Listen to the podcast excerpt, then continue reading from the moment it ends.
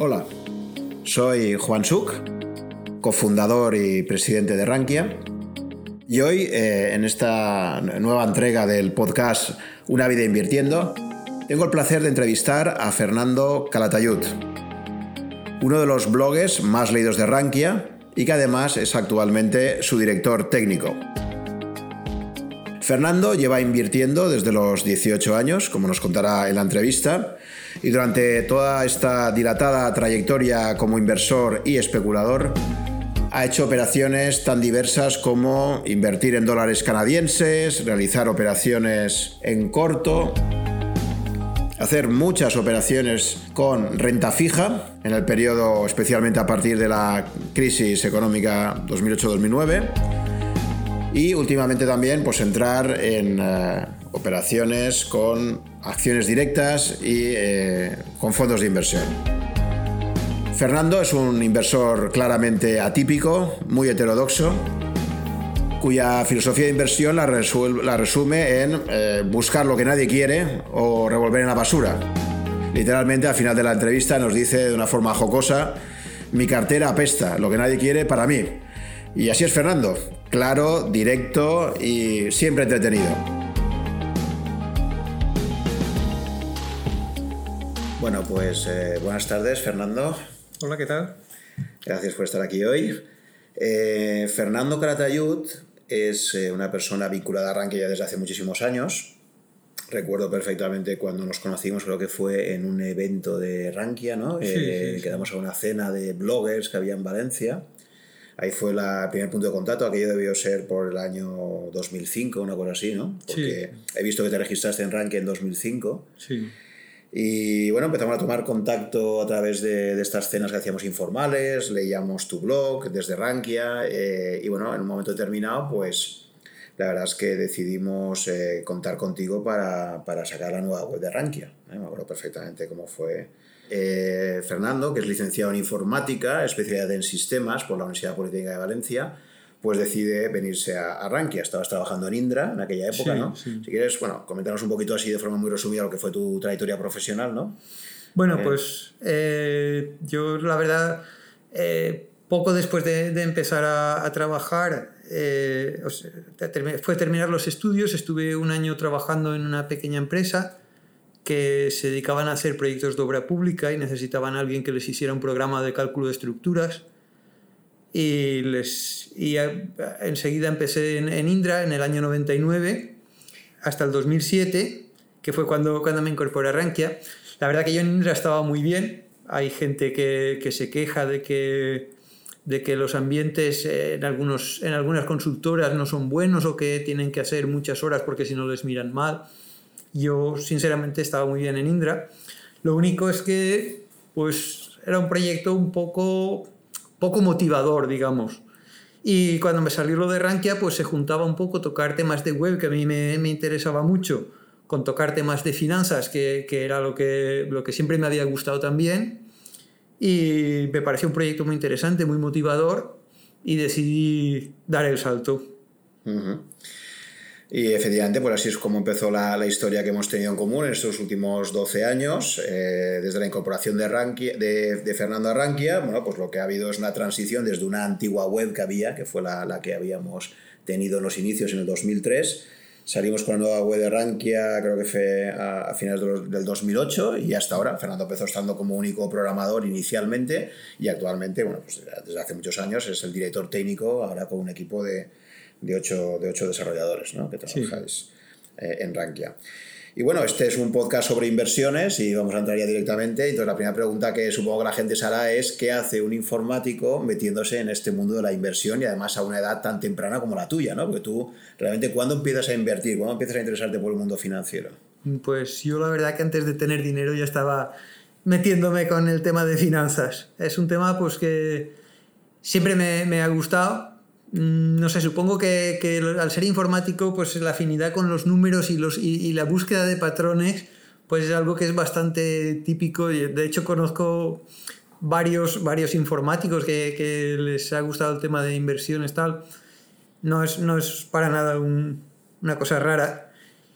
Y, y, además es que a mí también de siempre me ha gustado mucho leer. Y yo me suscribí a una promoción de, de la OCU, en las revistas estas de, de dinero y derechos y, de dinero 15 que se llamaba entonces, y leía cosas de inversiones. Aquello tenía buena pinta y, no sé, me, me llamaba. Entonces, pues... ¿En tu familia no había tradición de invertir? o sea, tú, no. habías algo, no era algo que habías vivido en casa, en las tertulias, tal, era... No, en mi familia, no solo es que no había tradición de invertir, es que ni siquiera se hablaba de dinero delante de los hijos en, mi familia, no era, no era un tema que me viniera por ningún lado por, por la parte familiar. Fue todo, pues eso, en plan eh, leer, eh, curiosidad y, y probar en plan autodidacta. Eso ya durante la carrera. antes, antes, antes de la, carrera. empezar a leer la revista y esto era ya en el instituto. Recuerdo de, de cuando hice la mudanza, porque yo vivía en el pueblo y, me vine a un piso de estudiantes para estudiar aquí. Y recuerdo perfectamente en la mudanza llevar una caja llena de revistas subrayadas con, con temas financieros.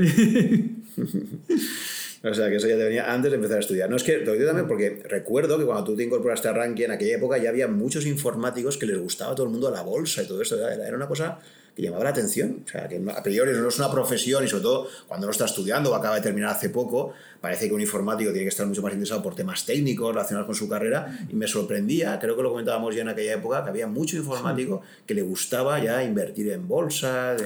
Eh, a ver, informática es, es la ciencia de, de, manejar la información. Entonces, pues cuando uno se ve pues fichas de acciones llenas de ratios y se ve gráficos de cotizaciones, pues el, buscar patrones y el, y el, buscar cómo explotar esa información, sí que es, sí que yo lo veo bastante vinculado a, a, la, a la, profesión de la informática. ¿Y cuando te planteas eh, sacar un blog para hablar de, de inversiones? Bueno, de hecho, creo que el título del blog se ha mantenido el mismo desde, desde el inicio de los tiempos, ¿no? Inversión especulación y cosas mías, ¿no? Creo que se llamaba así el que tenías antes de sí, traerte sí, ¿no? El blog, el blog nació así, pero la verdad es que la parte de especulación mm, en su día sí que tocaba cosas y tal, pero se me ha caído completamente tanto de mi cabeza como de los contenidos del blog, salvo para avisar a incautos en, materias relacionadas. Pero bueno, yo me lo abrí el, blog, me lo recuerdo perfectamente, me lo abrí en agosto de 2006. Yo por aquella época participaba mucho en Invertia y en Invertia tenían la mala costumbre de, borrar los mensajes que tenían más de un mes. Yo los mensajes, pues bueno, los que me conocéis como escribo y tal, hay mensajes que me los curro mucho, que explicas cosas bastante en detalle. Y también pasa mucho en los foros que, las preguntas tienden a ser recurrentes y, y, a distintas personas les surgen las mismas dudas. Entonces a mí siempre me gustaba responder, pues a lo mejor si, si es un tema que ya había tratado a fondo en, en, un mensaje del foro, respondía referenciando la, respuesta que ya había escrito yo. Pero cuando me encontraba que la respuesta que yo ya había escrito me la habían borrado, entonces empecé a, mantener un pequeño histórico de, de, cosas que yo había escrito y que no quería que se perdieran en correos electrónicos, en documentos de Word, y al final pues pensé que, que un blog era una, una, buena alternativa, simplemente por eso, pues si, si escribes algo con vocación de persistencia, pues lo pones en el post y cuando a alguien le, le interesa el tema, pues le pones el enlace, mira, aquí está explicado. Y, y ese fue el, el, nacimiento de mi blog. O sea, que lo haces casi como una reacción a que te borraban mensajes en, en Invertia. Y, no, no, sin casi, sin casi. Simplemente era la forma más cómoda que tenía yo de mantenerme las cosas porque el, lo del correo y, y los documentos nos calaba bien. O sea, empieza siendo una herramienta para ti mismo, para aclarar de tus propias ideas o los mensajes que te gustan y que luego se acaba convirtiendo es un, en, en un espejo, ¿no? Para, eh, que puedan verlo desde fuera. Yo recuerdo también haber descubierto tu blog en su momento, me gustó mucho cómo escribías, creo que siempre has tenido una gran capacidad de divulgación, eh, textos muy claros, muy bien redactados, muy yendo al grano siempre a las cosas. Eh, y, y, por eso te invitamos a uno de los primeros eventos que, que, hicimos en Valencia, ¿no? con, con, gente, con blogs y usuarios destacados de, de Rankia que estaban por aquí. ¿no? Y fue la forma de conocernos. Em, Bien, a raíz de, de, la incorporación a Rankia en marzo del 2007, bueno, pues desde entonces ha estado vinculado a nuestro proyecto hasta ahora. Y si te parece, pues vamos a entrar a ver un poco esa parte tuya de, de inversor. Has comentado que inicialmente te interesaba intelectualmente, ya antes de la carrera pero llega un momento donde empiezas a invertir ya con dinero real, ¿no? Sí, sí. ¿Cuándo, fue ese momento de decir, oye, ya salto, ya estoy viendo los toros, ya me he cansado de verlos desde la barrera, ahora ya voy a poner pasta realmente para, para empezar a invertir, a ver si, si gano dinero? ¿Recuerdas cuando, cuando te sí, Sí, sí, la verdad es que fue muy prematuro. Eh, cuando cumplí 18 años, mi abuela me regaló 100.000 pesetas de la época y las invertí en un fondo que se llamaba la Argentaria Sanidad. Argentaria eh, Sanidad. Sí, a ver, si yo soy del 73, pues estamos hablando del 91. Eh, esas esas 100.000 pesetas se convirtieron en dos años en 170.000, lo cual me pareció que estaba bastante bien. Ahora hubiera aplicado un calificativo un poco más un poco más ensalzador, ¿no? O, habría pensado, he tenido mucha suerte, o he pensado, he elegido muy bien, pero vamos, en aquella época me pareció bien, no está mal. Entonces... ya con, con, 18 años. Con 18 años. ¿Y tu familia preguntaste algo? Tal? ¿Tú ahí era una cosa que era de tu dinero y no...? En mi familia la verdad es que siempre me han dado bastante cuerda para, para las iniciativas que he tenido, que he querido tomar, en el sentido que quisiera. Ya con los ordenadores, pues eh, me compraban revistas de informática, eh, me compraban ordenadores que, que en aquella época no era tan, no era tan frecuente el que la gente tuviera el ordenador en casa. Eh, eso sí, tenía que ir con mi padre a la huerta y, y, sacarme mis, mis cosas también, pero fuera de lo que son las obligaciones, a donde yo quisiera encaminarme, la verdad que siempre me han apoyado mucho. Es algo que les tengo que, que agradecer siempre y que procuro hacer con mis hijos. Y bueno, en aquella época, pues eso, 100.000 pesetas era dinero, pero tampoco era algo que si pasaba, o sea, el peor de los casos que se perdiera, tampoco sonaba a que se pudiera perder demasiado. Tengamos en cuenta que estamos hablando en un fondo del BBVA, eso a mis padres, sin una cultura financiera por detrás y tal, les sonaba cosa bastante segura, un fondo del BBVA. Puedes perder algo, pero no sonaba... La verdad que claro, el sector sanidad pues, es más volátil que otros, pero supongo que eso no lo, no lo tenían demasiado en cuenta o no, no, lo sabrían, claro. Y bueno, no les, no les sonó mal, la verdad es que en, en ningún momento ni siquiera tuve el, el, ve con cuidado, mira a ver qué haces, cosa que con, con mi mujer siempre, siempre, bueno, últimamente la verdad es que ya, ya se ha dado cuenta que las cosas más veces salen bien que mal y, y, no insiste tanto, pero mi mujer era de un corte mucho más, mucho más prudente que, que mis padres y sí que me ha puesto más cortapisas que ellos. ¿Y por qué elegiste, recuerdas por qué elegiste ese fondo concreto? Pues eh, recuerdo mm, un análisis macro que hacían de, de, la esperanza de vida y de que el envejecimiento de la población llevaba a que el sector fuera con viento de cola. Y no sé, los argumentos me, me sonaron bastante bien y luego pues también sacaban ratios y decían pues eso que la valoración no estaba muy alta. ¿Pero esto era, eh, lo comentaba la OCU? ¿o en sí, sí, en, en, en, la revista Dinero 15. Vale, o sea, tú Hacían, vas, yo me leía la revista. era tu referente principal donde tú... A ver, era el único sitio donde yo sacaba ideas. En el año 91 no había internet. Uh -huh. eh, yo con 18 años, cuando iba por ahí con mis amigos, lo de las finanzas no, no era un tema de conversación tampoco. Entonces eh, no, es que, no es que fuera mi referente, es que era lo único que tenía. Uh -huh. Bueno, también estaban los periódicos, ¿no? Eh, sí, pero los periódicos no analizaban las cosas en profundidad. Los periódicos básicamente lo que hacían era hoy ha subido, hoy ha bajado, las que más suben, las que más bajan, las cotizaciones. No, no encontraba cosas que me resultaran aprovechables. Uh -huh. Mientras que en, en, la revista esta pues sí que explicaban cosas y a mí me gustaba. Entonces, pues eso, de, de, las cosas que plantean, pues hay algunas. Tampoco es que yo la leyera eh, en plan la Biblia a la que hay que seguir. Siempre he leído las cosas con espíritu crítico, incluso yendo, yendo a la EGB, si el libro decía una cosa que a mí no me cuadraba, pues para mí el libro estaba mal hasta que alguien me demostrara lo contrario. Y con lo de la revista esta también, le, le, leía las cosas analizando a ver si lo que decían para mí tenía sentido o no. Y, y había algunas cosas que me cuadraban mejor que otras y, y, lo del sector sanitario, pues la verdad sí me sonó, es verdad que, que, la población va a envejecer, es verdad que el gasto en medicina por persona se incrementa y me sonó mejor que otras. ¿Y libros eh, sobre la materia eh, relacionados con el mundo de la inversión, las finanzas? ¿no? ¿En aquel momento no te planteas leer algo? Eh, pues no. ¿Buscaste por librerías para encontrar? No, la verdad es que no. Mm, por una parte, los análisis que hacían en Dinero 15 me gustaban y por otra parte, eh, tampoco en Dinero 15 nos daban referencias de libros ni ningún tipo de cosas tal, que a lo mejor si las hubieran dado sí que me hubiera despertado el gusanillo, pero no tenía yo referencia de eso. Y libros, pues tenía muchos en casa, y, pero en plan novelas, no, no, no en plan vamos a profundizar en, en el sector. Y en su día no fueron los libros una, una referencia para mí. Vale, entonces este fondo, entras en el 91, dices, lo mantienes... Eh, dos años. Dos años. A los dos años, entonces, eh, cuando ya tienes esas plusvalías, ¿qué es lo que haces? Eh, pues había leído otro artículo que me gustaba de, de los, los dólares canadienses, que los pintaban que estaban infravalorados, que, que las perspectivas que tenía la divisa era muy buena, además el tipo de interés que estaban pagando era más alto que el que teníamos aquí.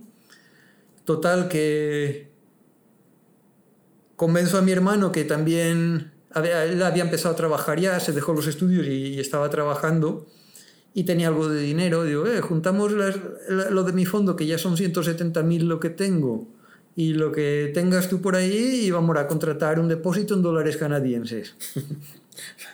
Te puedes imaginar la cara que ponían en el banco. El, el, el que recomendaban en, en Dinero 15 era del BBVA. Eh, yo como estaba aquí en Valencia, porque en el pueblo no hay BBVA, pues me fui a una sucursal, me pusieron una cara de marciana y me dijeron que, que eso ellos no sabían contratarlo. Entonces me fui a otra sucursal. En la otra sucursal me dijeron que ellos no sabían, pero que en, en, en, una oficina que había sido antes del Banco Exterior de España, porque claro, el BBVA viene de, de la fusión del BBV con Argentaria, y Argentaria había cogido varias cosas, entre ellas una que era el Banco Exterior de España, y allí, para cosas de divisas, pensaban que podía haber alguien que supiera. Entonces me fui a la, a la antigua sucursal del Banco Exterior y allí había uno que sabía el teléfono del que sabía. Estuve hablando por teléfono y, y salí de allí con, con mi depósito contratado. También volvió a ir bien mucha suerte. Esto era, esto era, básicamente que intentabas especular en divisas para ver. Eh, por una parte estaba el que el tipo de interés estaba más alto que el que teníamos en, en España. Y por otra parte, eso, pues parecía que, que, las divisas podían ayudar. Yo la verdad pensaba, pues si le sacamos un 5 de, uh -huh. de intereses y otro 5 que pueda sumar la divisa, pues un 10. Si aquí no podemos sacar un 3 o un 4, pues son 7 puntos de ventaja que buenos son.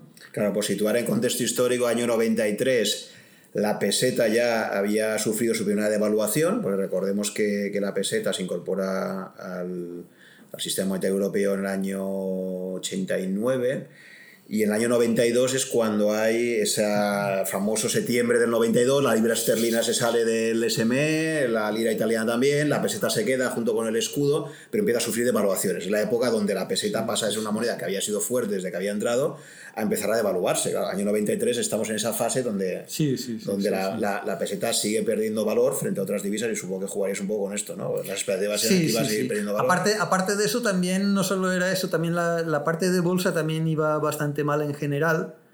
A mí, en el fondo, no me había pillado, por suerte, porque, claro, las, las farmacéuticas, evidentemente, de cartera española te, no, no, tenían. Pero el 92 fue el año de, del boom, la Expo, las Olimpiadas, y España había estado yendo a más, yendo a más, yendo a más, hasta que allí hizo techo y, luego por vino la resaca. Entonces, el 93 era un año de resaca, con pocas ganas de, invertir en, en renta variable pero yo quería seguir buscando rentabilidades que no fueran las de un depósito. Y entonces, pues, en ese contexto, pues vamos a meternos en lo de los dólares canadienses. Mm. Y lo pusiste todo ahí, o sea, tú te juegas toda la partida. Bueno, eh... al fin y al cabo era un depósito. Uh -huh. Vale que era en otra divisa, pero no deja de ser un depósito. Y, ve, y venía de estar en, en un fondo de, de, de acciones de sectorial con una volatilidad relativamente alta. O sea, no, Además, tampoco era tanto dinero, ¿no? no Lo de diversificar. Aparte, diversificar tampoco es un concepto que nunca me haya resultado tan atractivo. Tiene sus, sus, cosas buenas, pero también tiene sus cosas malas. Y bueno, de todas maneras, mm, yo tampoco estaba ahorrando para la jubilación, tenía 20 años. Playman y estabas jugando un poco. Sí, sí, un poco vamos a hacer cosas, a ver, a ver cómo sale y, y mientras pues un poco nos lo pasamos bien también. Muy bien, entonces este depósito lo mantienes ahí durante mucho tiempo. Pues se renovaba mensualmente y lo aguantamos 14 meses. Y salió con un 28% de revalorización de la divisa más, más un 5% o algo así de, de intereses. O sea, también te salió bien la jugada, ¿no? sí, sí, empezamos muy bien. Eh, eso a largo plazo puede ser bueno o puede ser malo, ¿no? Porque el problema es cuando uno se va creyendo poco a poco, si van haciendo jugadas, además te estás jugando todo y, te van saliendo bien, a veces el, peligro que tienes es que poco a poco te vas confiando y vas diciendo, qué listo soy, eh, esto es increíble, esto, y poco a poco te vas, te vas viendo cada vez más arriba, ¿no? Sí. La siguiente, la siguiente operación que hiciste o cómo, cómo eh, invertiste a continuación? Eh, pues la verdad es que ahí ya la, la, siguiente lo tengo más difuso, ¿no? Porque ya se acaba la carrera, ¿no? En esa época ya acabas, en el 97 eh, acabas, ¿no? Sí, pero a ver, esto no, no había terminado la carrera, aún estaba... Estamos hablando del 94 aún. 94. Mm, mm. yo creo que empecé ya con algo de bolsa de acciones, pero no sabría decirte Exactamente, puede que fuera cristalería, era una de que en la ócula la, hablaban muy bien de ella. Y puede que me metiera en ella, estuviera un tiempo, ganara un poco y poco después de que, de que las vendiera porque habían subido, fue cuando la OPA, que, que no sé si fue como un 60 o un 70% de subida que me perdí. Pero a ver, esa operación, esa operación la hice, pero no sé si fue exactamente la siguiente. Y además ahí ya creo que empecé a comprar de más de una acción. Esa la recuerdo más que otras por eso, pues porque siempre las, las oportunidades perdidas siempre pican más que, que, que esas operaciones muy corrientes. En ese sentido, en operaciones perdidas sí que tuve una muy fuerte ya más tarde, que fue con, con Aceralia. En su día, pues Aceralia estaba cotizando sobre los 9 euros, una cosa así. Y, y la, la, compré porque parecía que estaba muy barata ese precio y estuvo como más de un año eh, absolutamente plana sobre ese precio y a la que empezó a subir un poco, pues lo típico de, del que no sabe, sube un poco, la vendes. Después se fue a 14 enseguida, de los 14 hubo una guerra de OPAs con, con la fusión con Armed y, y Ursinor para, para montar Arcelor. Arcelor siguió subiendo. Después llegó la OPA de Mital por Arcelor con otro subidón muy fuerte. Y después Mital siguió subiendo. Con lo cual, de haberla aguantado, digamos, 3-4 años, pues habría sido multiplicar por 12 aproximadamente. Y también, pues eso, yo me lo perdí para salirme pues, con un porcentaje pequeño, no sé si sería un 10 o un 15, algo así. Mm. También te quedas así un poco chafado de, si, si lo hubiera pillado. si yo sabía que estaba barata, si no estaba para vender. Eh, y luego después de eso, eh, qué te metes? Bueno, una etapa importante fue que ya, ya estábamos acercándonos a la época de las .com. Encima, pues yo al, al, al, ser profesional del sector y tal, pues lo vives de más cerca. Y yo veía ahí unas valoraciones que, que aquello no era, no era de recibo, no, no tenía ningún sentido, no se sostenía de ninguna manera. Tuve la suerte de que por aquella época no, no había forma de ponerse corto en bolsa española, y no pude ponerme corto en terra, que era lo que el cuerpo me exigía. o sea, tu terra, tu terra desde el principio como profesional del sector, viste que aquello era un bluff espectacular. Terra, terra es un proyecto que, que, estaba muy hinchado, o sea, era básicamente un, un buscador que habían desarrollado eh, en la Generalitat Catalana con el nombre de Olé, cosa que resulta bastante paradójica. Quizá eso tuviera algo que ver con que le dijeran a la Iros por ahí que en la Generalitat no los queremos, no sé. Pero la cuestión está eso, que, que lo sacaron, lo empaquetaron el, el, buscador de Olé con dos cosas más y sacaron ahí el portal de Terra.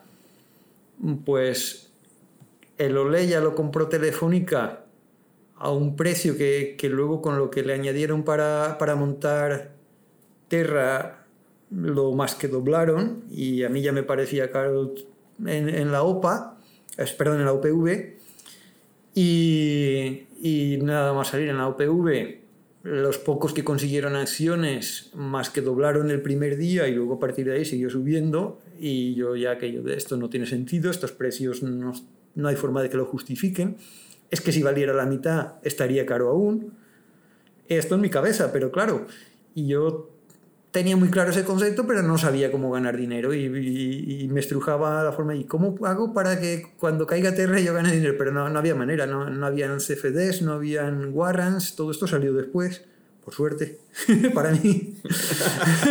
sí, porque, a ver, yo lo tenía muy claro y seguramente hubiera jugado más fuerte de lo que debía y me habría llevado un palo muy gordo, porque, vamos, estamos hablando que Terra 2030 me parecía me parecía carísimo. A 50 me parecía para pa jugarse lo que uno tenga, a que esto no vale esto ni de coña, y se fue hasta 150, teniendo en cuenta que los, que los derivados mm, te piden márgenes y garantías cuando la posición te va en contra y tienes que seguir apostando, añadiendo dinero y si no te cierran la posición, pues vamos. Y yo allí palmo hasta la camisa seguro si, si hubiera tenido la forma de, de hacerlo. Y luego sí, el mercado el mercado me, me, acabó dando la razón, pero la famosa frase esa de que los mercados pueden ser irracionales más tiempo de, lo, de que los inversores pueden ser solventes, demostró ser completamente cierta. Sí, esa es de Keynes. Sí, sí, sí. sí. Efectivamente. De hecho, la, teni la, he tenido de, de firma en, en, mi perfil de Rankia durante mucho tiempo. O sea que gracias a Dios, afortunadamente en aquella época no te podías poner corto fácilmente y eso impidió que probablemente perdieras todo, hasta la sí, camisa, sí, sí, claro, en algo que efectivamente tenía sentido, mm. eh, pero claro, no, no, el timing no era el adecuado, ¿no? Que eso que es lo, lo, peligrosísimo con ese corto, que luego comentaremos más, ¿no? Porque creo que no fue... Luego sí empezaste a hacer operaciones de corto, ¿no? Sí, o sea, sí, sí, de hecho el blog se llamaba Inversión Especulación porque yo especulaba. Sí. Vale, entonces no te metes en Terra, pero durante ese periodo de 98, 99, primeros del 2000 incluso, ¿no? Ese periodo de efervescencia, de todo relacionado con Internet y tecnología, eh, ¿ahí qué, qué, haces? ¿Cómo te mueves a nivel de inversiones? Pues yo estaba jugando cartas más conservadoras. Eh, mucha empresa pequeña que estaban infravaloradas. Eh, Endesa, recuerdo, recuerdo Endesa eh, que, que, estuvo a per 7 y dices, pero una, una, eléctrica a per 7 esto es casi regalar dinero, ¿no? Y, y cómo la gente pudiendo comprar Endesas a per 7 están comprando Terra a 50. Y sí, eran cosas así más, más de un perfil que alguna constructora, no recuerdo cuál, pero algo, algo puede que fuera Metrobasesa pero en fin, nada tampoco particularmente reseñable. Y, y, en esta época es cuando empiezas a descubrir también Internet como medio para informarte sobre el mundo financiero. Y, como y para especular. Y o sea, yo recuerdo, eh, era una época en la que mucha gente estaba viendo eh, las cotizaciones de las empresas en el teletexto de la televisión. Por, por estar un poco más al corriente que, que cuando las tenías que ver en el periódico. Uh -huh. Y yo tenía internet y estaba viendo en tiempo real con decalaje de 15 minutos. Y además veía posiciones, porque en el teletexto solo sale el precio del último cruce. Y un fin de año que recuerdo haber estado con, con Ascoyen, tenía una horquilla de, de un 3, un 4%, era la posición compradora y vendedora, y me puse a ser en plan creador de mercado. O sea, la tenía yo en cartera y digo, oye, ¿y si me pongo por abajo a comprar y por arriba a vender? Y no sé qué pasó ese día, la gente estaba activa con eso y me entraron así como vari varios cruces de, estar comprando abajo y vendiendo arriba. Me, me, salió un día muy bueno. A ver, en cantidades modestas, muy bueno en porcentajes. En dinero, pues tampoco era una, una cantidad significativa. Pero sí, o sea, el tema de tener internet era una ventaja. Tenías más acceso a información, tenías posiciones y tenías muchas cosas que, que aún había mucha gente que estaba participando en los mercados a base de periódico y teletexto. ¿Y ahí cuál recuerdas cuáles eran las webs que más visitabas? Pues, a ver, yo estaba con el... Eh, o sea, para, para el tema de las cotizaciones y las posiciones, pues en donde el, propio broker era el que te la daba. Bank Inter y Oficina Directa eran los, los dos que, que, gastaba por aquella época, que funcionaban bastante bien, sobre todo el de Oficina Directa, si, si tenías la nómina domiciliada no, no, no, te cobraba comisiones y salía, salía muy bien para operar. Era poco ágil porque cuando vendías algo el dinero no te lo hacía disponible hasta el día siguiente, pero mmm, para muchas cosas estaba bien. Y luego, pues a nivel de, información, recuerdo que en su día el, Open Bank tenía una, una comunidad financiera con, con, sus foros y sus posts de blog que estaba muy bien. Eh, al final eh, acabó estando demasiado bien porque, porque los propios clientes estaban más informados que los de la competencia y los bancos ganan más dinero con los clientes menos informados. Entonces, pues el banco se acabó dando cuenta de que, de que para ellos era contraproducente y lo cerraron. En mi opinión, con buen criterio desde el punto de vista de negocio, aunque para la comunidad financiera española fue una pérdida importante.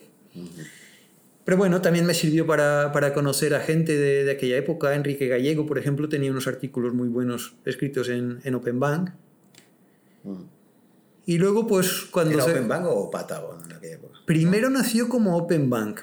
Entonces, cuando llegó la fiebre de, la, de las .com, el Banco Santander compró un banco argentino online que se llamaba Patagon, porque Open Bank originalmente, no recuerdo si nació como banco o como comunidad, pero lo, la cuestión está que compraron Patagon, que era un banco argentino, y lo, y lo fusionaron con su Open Bank y lo llamaron a todo Patagon. Entonces, durante un tiempo, tanto el banco como la comunidad se llamaron Patagon, mm. que era el, el, banco argentino que habían comprado. Y luego, pues, mmm, lo acabaron volviendo a nombrar como Open Bank. Y, y, pues nada, lo de Patagon fue una de las tantas operaciones de la burbuja.com en, en la que empresas grandes palmaron miles de millones comprando otras empresas de, de, del sector que, que luego amortizaron a casi cero. Ya. Vale, entonces ahí empiezas a leer artículos de gente. También has comentado que en Invertia empiezas a participar, ¿no? No sé si en esa época un poco más tarde, ¿no? Fue un poco más tarde. Estuve mmm, también una temporada que, que, leía bastante a Cárpatos, que, que, entonces escribía en Bolsamanía. De hecho, yo pensaba que Bolsamanía era la, la página de Cárpatos. y, y Cárpatos era muy de, de trading, de, de intradía, tal. Y lo que pasa es que yo que sé, estaba trabajando y, y, mantener el ritmo de eso pues me resultaba un poco fastidioso. Pero tampoco había encontrado otra cosa que me gustara al, al acabarse al acabarse lo de Open Bank. Y entonces, pues con la, con la OPV de, de Telecinco, empecé a buscar más información por ahí y tal. Y, y encontré, pues eso, el, el foro de, de Invertia, que era la, la parte de, de Terra que, que, llevaba el tema de finanzas, en donde había bastante información, gente comentándolo, tal cual. Y, y empecé a participar, primero con motivo de, de, la UPV esta, y a partir de ahí, pues digamos que me enganché a los, a los foros suyos y estuve participando uh -huh. un tiempo allí. Pero te cabreaba mucho que te borrasen los mensajes, ¿no? sí, la verdad es que sí, la verdad es que sí, porque eso yo a las cosas que escribo les cojo cariño. no, lo hemos comentado muchas veces que qué forma de, de, destrozar el SEO, ¿no? El de, sí. La posibilidad de poder tener contenidos bien indexados durante muchísimo tiempo y por un tema de probablemente de, de ahorro de costes o no sé qué sería. Yo supongo que los técnicos que tenían allí eran muy inútiles, muy inútiles. O, bueno, por una parte los técnicos eran indiscutiblemente muy inútiles y luego por otra parte pues los directivos pues tenían la suficiente poca visión de negocio como para, en vez de buscar soluciones, pues dejar una cosa que está mal eh, funcionando tal cual por, por, no gastarse en arreglarla. Uh -huh. Así les ha ido. Bueno, eh, entonces, a nivel de evolución en tus inversiones, eh, ¿ya en qué año entramos? Bueno, con lo del tema de, de las .com Si esto está ya todo en 2001, Estaba, ¿no? Sí, fue una época así un poco de, de, que el mercado estaba muy loco. De hecho, recuerdo perfectamente los, los artículos que se, que se burlaban de que si para mes eh, no sé qué, y que si Warren Buffett está senil, y que el, el, no sé quién ha perdido el norte. Sí, pero eso fue antes del estallido de la burbuja, claro. O sea, eso fue el año 99. Sí, sí, sí, sí, sí. Y luego recuerdo en, en, en, los años de estos, cuando, cuando de, de, de, estar ahí un poco, para mí fue una satisfacción personal, gente que, que yo admiraba, el ver cómo a los que los habían puesto a caer de un burro se les, se les venía la cosa. O sea, tú en aquella época ya, ya conoces a Warren Buffett y, y Paramés. Ya... Sí, en los artículos de Open Bank ya se, se referenciaban cosas suyas y desde luego en, en, en, Dinero 15, cuando, cuando hablaban de los fondos de inversión, siempre Bestinver los han tenido en, en un pedestal. Y sin embargo, a pesar justificadamente. De, y sin embargo, a pesar de admirarles, no llegas a entrar ni en Versailles Hathaway, que en aquella época ya se podía comprar, ¿no? Que fue una empresa mm. americana, entiendo que ya a la altura del 2000-2001 era comprable, ¿no? Desde un broker español o tenía... Sí, pero... Mmm, a ver, no tenía, no tenía la perspectiva de, de ir diversificando ni... O sea, básicamente yo buscaba chollos en donde pudiera ganar mucho dinero. Y los de Bestinver ganaban una cosa que estaba bien, ¿no? Un 15, 17. pero eh, que, yo venía, sí, sí, sí, que yo venía de haber dejado pasar un, un 12X en Arcelor. no sé, a mí un poco es lo que me atraía, ¿no? El, el picante. Siempre, de hecho, es, luego hablaremos de mi cartera actual también, pero en general siempre he pecado un poco de, de abusar del picante con las inversiones. Claro, te has acostumbrado a ganar desde el principio rentabilidades muy elevadas en poco tiempo, o sea, especulación pura y dura, y ya lo que esperabas era eso, ¿no? Conseguir unas, unas tasas de rentabilidad muy elevadas, ¿no? Sí, y luego aparte también está el, el, factor curiosidad, el factor aprendizaje, no sabría bien cómo llamarlo, pero básicamente si tú pones tu dinero a que te lo gestionen otros, pues es como cuando te ponen a ver la tele y a lo que te echen ahí tu papel es muy pasivo y yo el tema de las inversiones, aparte de, de querer ganar dinero, pues era una afición y, y, quería participar de una forma mucho más activa. Uh -huh. ¿Y esto te suponía bastante tiempo de dedicación a profundizar en eh, todo este mundo? Bueno, eh, a ver, es tiempo que, que, yo ya dedicaba desde, desde incluso antes de estar invirtiendo. Como digo, pues, pues ya estaba leyendo artículos sobre el tema tal antes de haber empezado a invertir. Entonces, pues para mí era una afición y, y a mí, pues hay gente que se va al gimnasio, gente que, que se va al bar y a mí me apetecía más, pues, pues eso, el, el dedicar mi tiempo a leer sobre inversiones, a, a ver cosas a profundizar, hablar con otros. Y sí, es tiempo, pero nunca lo he considerado como, como tiempo que tengo que dedicar a esto, sino que es que mi tiempo libre lo que me apetece hacer es esto. Tampoco tenía hijos en, entonces, entonces pues también eso siempre es más, más disponibilidad. Uh -huh. Pero sí, al final sí que le dedicaba tiempo, claro. Uh -huh. Muy bien, entonces luego ya eh, tus siguientes inversiones, ¿cuáles son? Pues a ver, a partir de, de la OPV esta de Tele5, a ver, buf, la verdad es que si no miro... Sí, bueno, ha sido más lo que más sí, recuerdas. Eh, la OPV de Inditex también recuerdo... Para la OPV de Inditex también la, la, veía muy clara. Además, por aquella época las OPVs todas salían bien. Pero además, la de, recuerdo la de Gamesa, por ejemplo, fue una que que la vi un poco menos allá y, y a esa no fui y, también salió muy bien la UPV y muy bien la empresa después. Para esa no fui. Sin embargo, la de Inditex estaba súper convencido. Y fui con mucho dinero porque como entonces no te pedían eh, que, que, tuvieras el dinero para poner la orden porque sabían que habían recortes y tal, pues también fui un poco en plan kamikaze pidiendo mucho más de lo que, de lo que yo tenía, pero bueno, básicamente el supuesto era, si sale mal, esto que puede perder un 10% en el primer día. Era, en todo caso era para venderlas el primer día, era especulación pura. Pero vamos, salió bien. Y, y fue pues una, una de, las, de las jugadas buenas. Y siendo informático, supongo que en aquella época ya conocías perfectamente Google. Cuando se hace la OPV de Google, ¿no estuviste tentado de, mm. de salir de ahí? Es que la burbuja.com me tenía muy marcado con, con, el tema de las, de las empresas tecnológicas y tal. Hasta que no tuviera el modelo de negocio claro, no lo veía muy eso. Y después me acabó de fastidiar cuando ya lo empezaba a ver más claro en una conversación con Enrique Gallego que le hablé de Google y él hizo hincapié en un punto que a mí también me picaba, la verdad, que es que estas empresas pues hacen muchas ampliaciones de capital para repartir acciones a los empleados como parte del sueldo. Entonces, eh, Enrique, la, visión que tenía era de que, de que la empresa iba a ir bien, pero iba a ir bien para los empleados más que para los accionistas. Y yo la verdad que el tema de las ampliaciones de capital y de, la burbuja Silicon Valley también la estaba viendo. Entonces, como, era una referencia que yo respetaba bastante y como además picaba en el, punto que a mí me dolía, pues también ahí lo, dejé correr.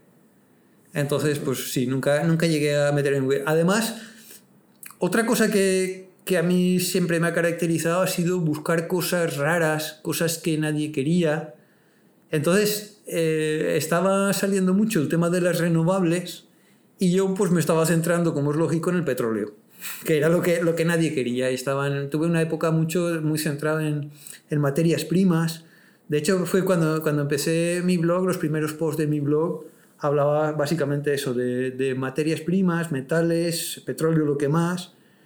Y, y sobre todo buscando eso, pues cosas aburridas, que no tuvieran el, glamour de las renovables, que, que, la gente ya estuviera mirándolas con mala cara, porque al final es en, lo que nadie quiere es en donde están los chollos.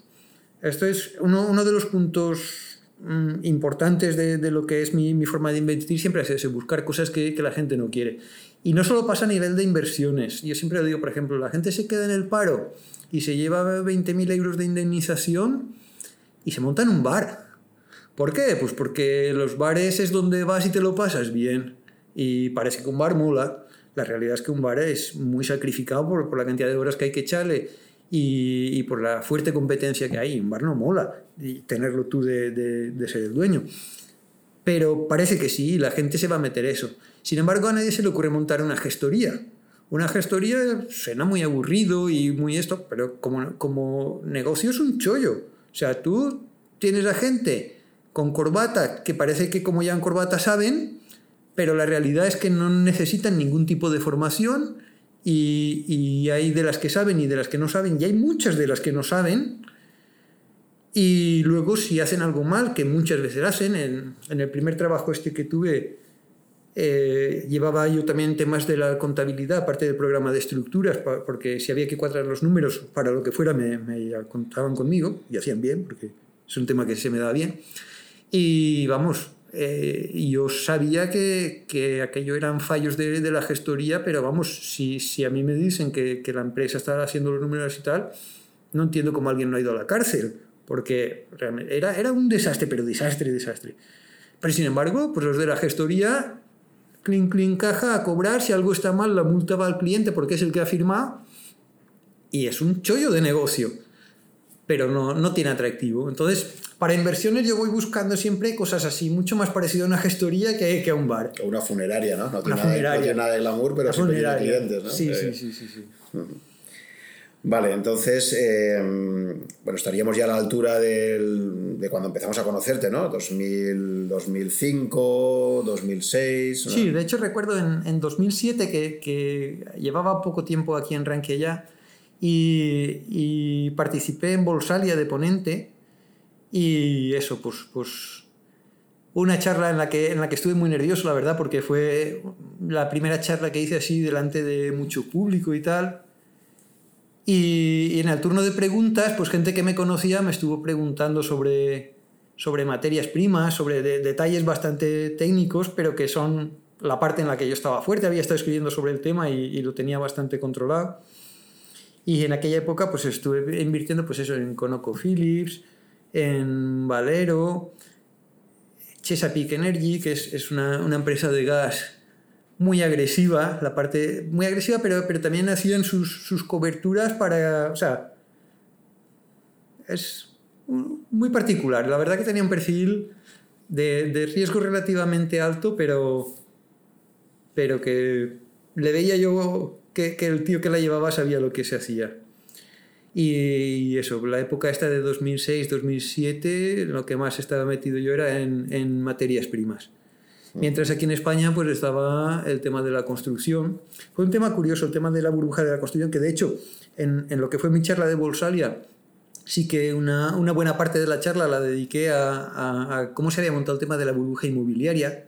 Hay gente que dice que las burbujas se, se, se, ven a toro pasado. Esto no es cierto en absoluto.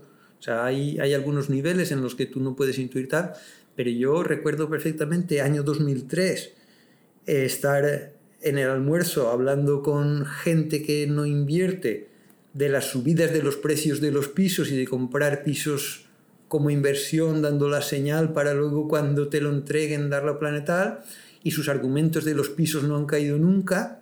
Y yo haberles dicho, y hablo de 2003, no del pico, los precios de los pisos no han caído nunca porque nunca han estado hinchados como están ahora, pero es que la dinámica que tenemos ahora es una cosa que en 2003 se notaba claramente como las propias subidas de precios estaban retroalimentando la demanda. En vez de ser, bueno, tú, tú eres profesor de economía, típicamente las subidas de precios lo que hacen es frenar la demanda. Pero cuando entras en dinámica de burbujas al revés. Cuanto más sube una cosa, más interés atrae y más, y más demanda se genera. Y, y, ya en 2003 estaba, estaba la cosa en plan burbuja yo, y eso me mantenía a mí ya alejado de, de cualquier tema de constructoras y tal, porque yo veía que aquello podía dar algún, algún susto muy gordo. Por no decir mentiras, fue una época en la que, en la que habían bastantes sopas y, y eran en las, en las sopas, en las sopas por el 100% de una empresa es muy difícil ganar dinero, salvo que tengas información privilegiada. Pero en las, en las sopas por un porcentaje de la empresa sí que es fácil ganar dinero porque a las órdenes que acuden a la OPA les cogen un tramo fijo más un porcentaje de lo que, de lo que quieren vender. Entonces, cuando tú vas con órdenes pequeñas, el tramo fijo te, te, entra casi entero. Pero cuando los grandes inversores quieren acudir a la OPA, eh, les, les, entra solamente el porcentaje. Para ellos la parte fija es irrisoria. Entonces, si algo que estaba a 40 le hacen una OPA parcial a 70, la cotización no se va a 70 como ocurriría con una, con una OPA por el 100%, sino que la cotización se queda sobre entre el 50 y el 60 según los porcentajes que, que, que estén opando. Entonces, ahí habían unas operaciones especulativas de riesgo bajísimo en las que sí que estuve haciendo unas cuantas, unas cuantas jugadas que, que, claro, salieron bien, porque realmente es que eso era como, como pescar en una pecera. Pero por lo demás, de las constructoras me, me mantuve alejado, no, no, no era... O sea, yo era muy consciente de que, de que había mucha burbuja inmobiliaria y de que aquello iba a terminar mal. Pero antes decías que no, que no, que no es nada fácil descubrir que es una burbuja, ¿no? Pero me ha parecido entender. No, no, es al contrario. Mucha gente dice que las burbujas no se pueden saber uh -huh. hasta que no explotan. Pero yo lo que digo es, hasta cierto nivel, sí, según, según cómo sea de gorda la burbuja. Pero a partir de ciertos niveles, yo recuerdo perfectamente haber detectado la burbuja inmobiliaria en España en 2003. Y entonces para mí ya era muy evidente. Entonces que me digan que alguien en 2006 dijera que no se podía decir que era una burbuja, para mí esto es completamente erróneo. Que tú no lo sepas ver será tu problema, pero era, era muy claro. El tema de cuanto más sube, más, más demanda se genera, es un indicativo muy claro de burbuja. Y eso se llevaba tiempo, viendo ya desde hace mucho tiempo. No fue algo que pasó un año o dos antes de, de que explotara la burbuja.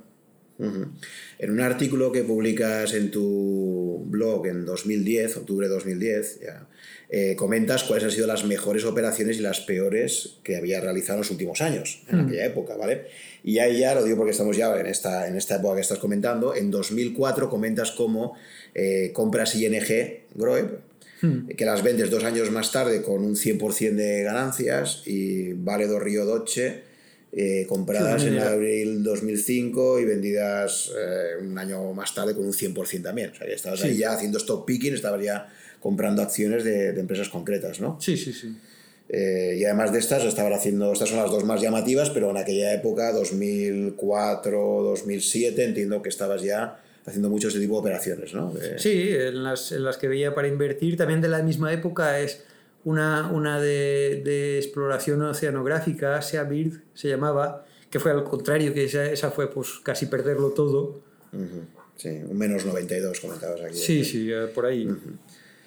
Vale, y entonces pues llegamos al año en que te incorporas a Rankia y recuerdo perfectamente que otra de los, uno de los efectos laterales que tuvo eso es que hablando yo contigo, tú que venías, claro, ahora lo entiendo mejor, ¿no? Repasando tu historia inversora, eh, tú venías de haber tenido muy buen sabor de boca con ING, que la habías comprado en el 2004 y habías ganado un 100% en, en dos añitos. Recuerdo perfectamente que en el otoño del, del 2007, estando ya en Rankia conmigo y tal, pues comentas oye, ING es un banco que está muy bien, yo creo que también era cliente ya en aquella época, era un poco lo que dice Peter Lynch de invierte en aquello que usas como cliente y que ves que, que funciona, entonces me acuerdo de tu argumento que era esto, este banco funciona muy bien en España, eh, y, bueno, pues creo que, que va a tener un, recorrido al alza muy interesante, ¿no? Entonces tú compraste a 29 euros eh, INGs y a mí al final me convenciste, yo que hasta entonces no había operado apenas, entró a 28 y pico, 28 y pico euros. Esto es Estamos hablando de noviembre, octubre, noviembre de 2007.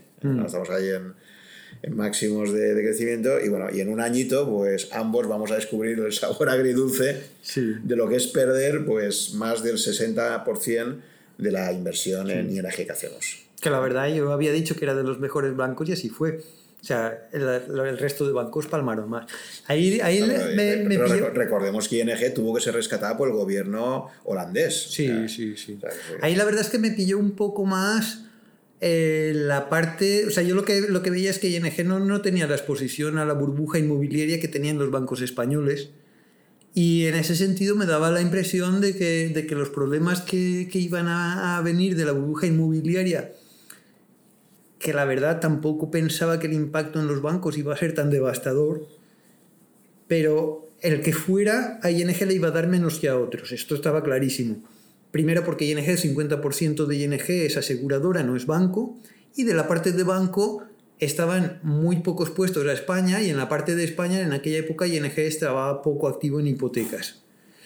Entonces, a mí esto me daba tranquilidad. ¿Qué pasa? Pues que hubo un terremoto financiero y aparte de lo que fueron los problemas estos, pues hubieron que si titulizaciones, que si sequía de liquidez. Claro, es que fue una época increíble, porque el problema ahí es que hasta los negocios que eran rentables eh, les cerraban el crédito y, y, tenían que, que, cerrar porque, porque no podían seguir adelante. Nosotros lo hemos comentado alguna vez hablando de Rankia, que una de las cosas en las que, en las que hemos tenido suerte barra acierto es en, en, que, en que la empresa Rankia nunca, nunca ha estado dependiendo de crédito de los bancos, hemos funcionado con, con el dinero que teníamos en caja, porque muchas empresas buenas de la época se les acabó el, dinero y cerraron. Y claro, esto, esto de muchas pequeñas empresas cerrando y quebrando, a pesar de que estaban bien, pues claro, esto sí que impacta mucho a, a ING.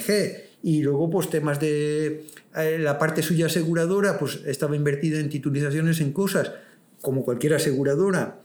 Y todas las inversiones que habían en el mercado, todo, todo, todo cayó mucho en aquella época.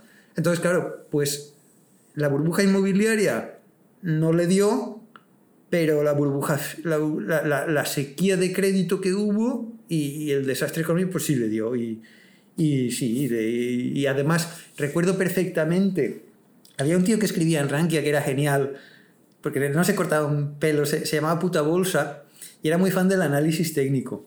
Yo el análisis técnico he visto gente que lo hacía bien, pero a mí nunca se me ha dado bien. Yo no he sido capaz de, de ganar dinero con, con, análisis técnico, lo cual no quiere decir que no crea que haya gente que sí que lo, lo hace, porque yo lo he visto con mis propios ojos.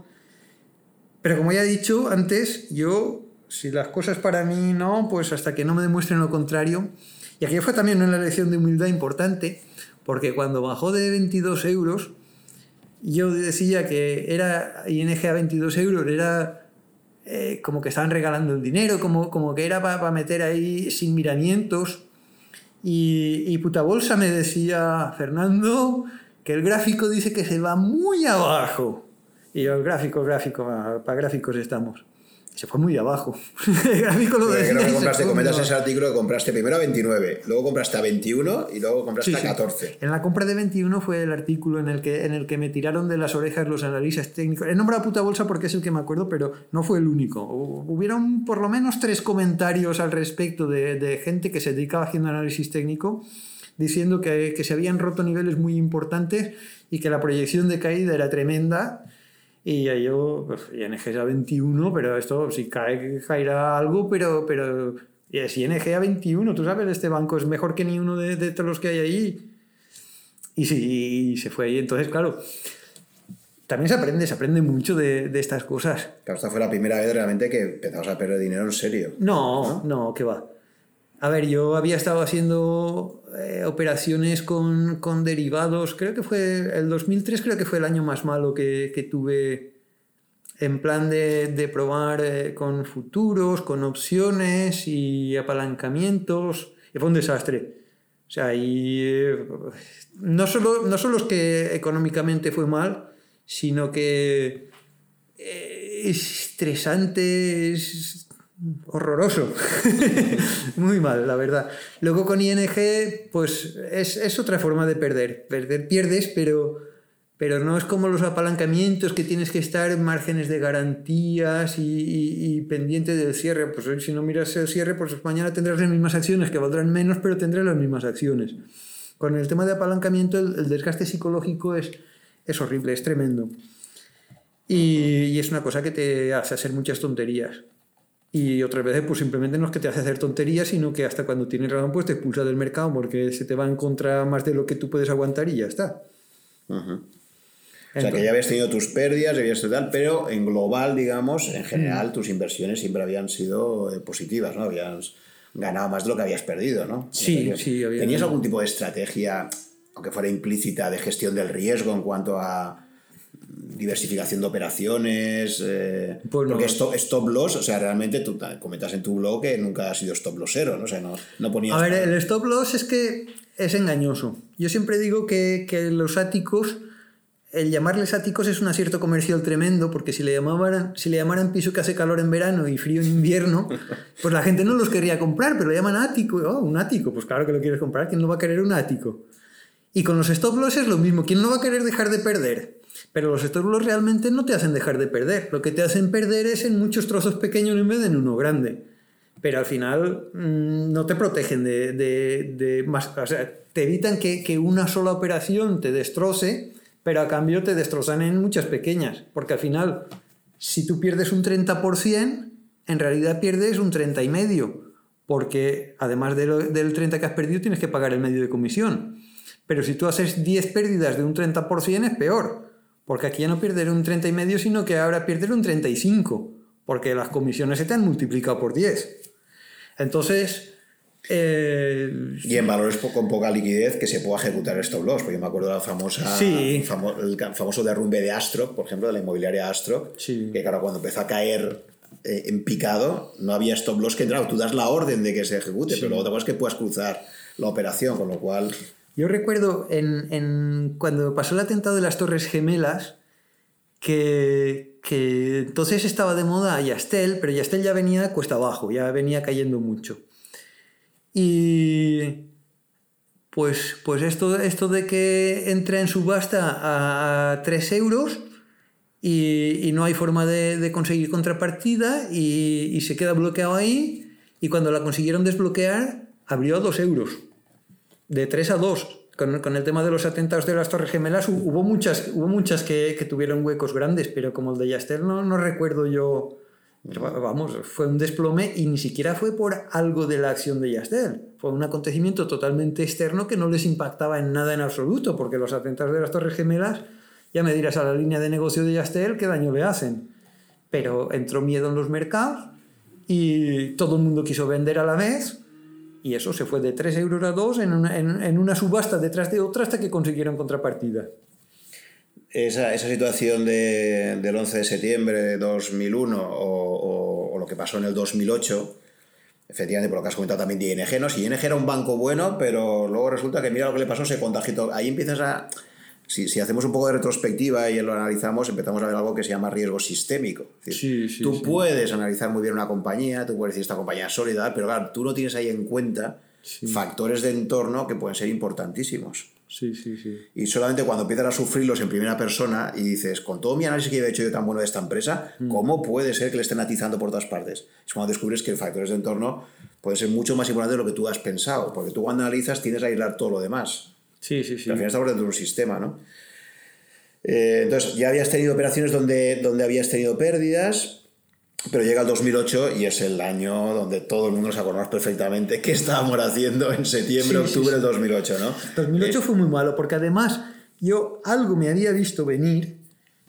Es verdad que no, que no, no me sirvió para elegir correctamente en, en, en, las acciones que me quedé en cartera, que no lo hicieron especialmente bien. Bueno, insisto, ING para ser un banco fue de lo mejor, porque hubo, hubo muchos, muchos bancos que perdieron más del 90%.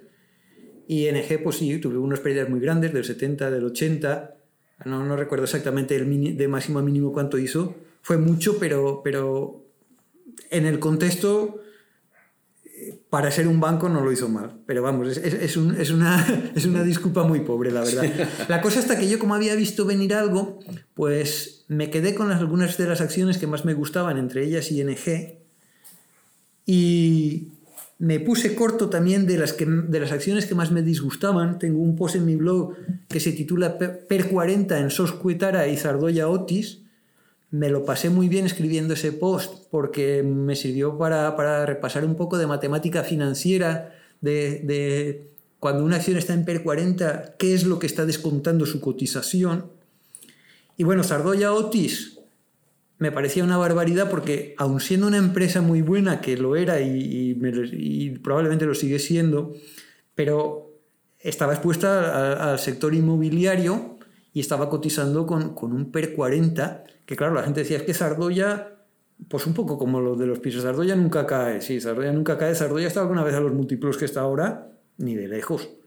Sardoya en su época, cuando yo empecé a verla y tal, que, sí que tuve una época que me pareció una, una, buena inversión, pero tampoco me pareció especialmente atractiva. No, no anticipé desde luego el buen comportamiento que, que tuvo, pero cotizaba a, múltiplos normales, ¿eh? por per 14 o 15. Y, cuando escribí el artículo este, pues estaba a per 40.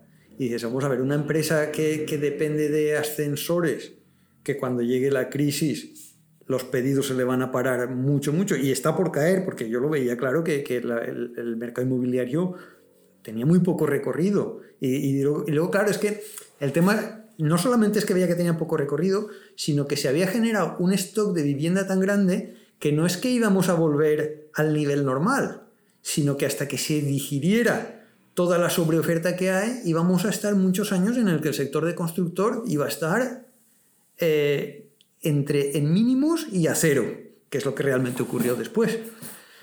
Entonces, a Zardoya no la veía. Y, con Soscuetara, pues era una empresa, pues eso, de arroz, aceite y galletas.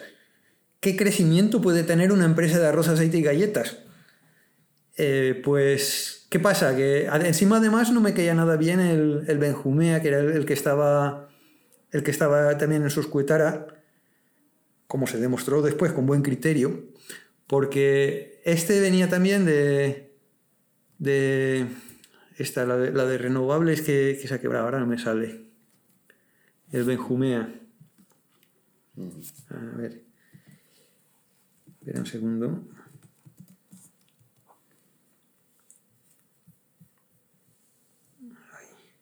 El de Abengoa, exacto. Estos estaban metidos en Abengoa. Y Abengoa hizo una operación muy, muy fea con, con, las licencias de telefonía móvil. No sé si te acuerdas, en la época de la burbuja.com, las licencias de telefonía móvil en algunos países se, se, vendieron en subasta a precios mil millonarios y aquí en España se dieron casi gratis por subasta. Y una de las licencias se las llevó Esfera. Entonces, Esfera se suponía que, que valía muchísimo porque tenía una licencia de telefonía móvil. Y ese, esa, esa, participación la compró directamente Benjumea con su dinero para él. Él compró un porcentaje, no sé si fue un 5% de esfera o algo así, una cantidad significativa. Y luego, pues cuando vino el pinchazo y las licencias de telefonía dejaron de tener valor y empezaron a amortizarlas casi a cero, pues entonces Abengoa le compró a Benjumea su porcentaje por el precio al que había pagado, diciendo que es que él había hecho la operación en nombre de la empresa, tal cual. A mí me sonó muy turbio, yo no estoy en disposición de acusar a nadie de nada, ni de decir que alguien haya hecho algo ilegal, pero la verdad es que Benjumea eh, no, era, no era alguien que me inspirara ninguna confianza. Y entonces teniéndolo al frente de, de, una empresa de arroz, aceite y galletas que cotizaba el 40%, pues aquello me hacía aguas por todos los lados. Total, que me puse corto en, en Soscuetara a 14, que es el, máximo que hizo aproximadamente.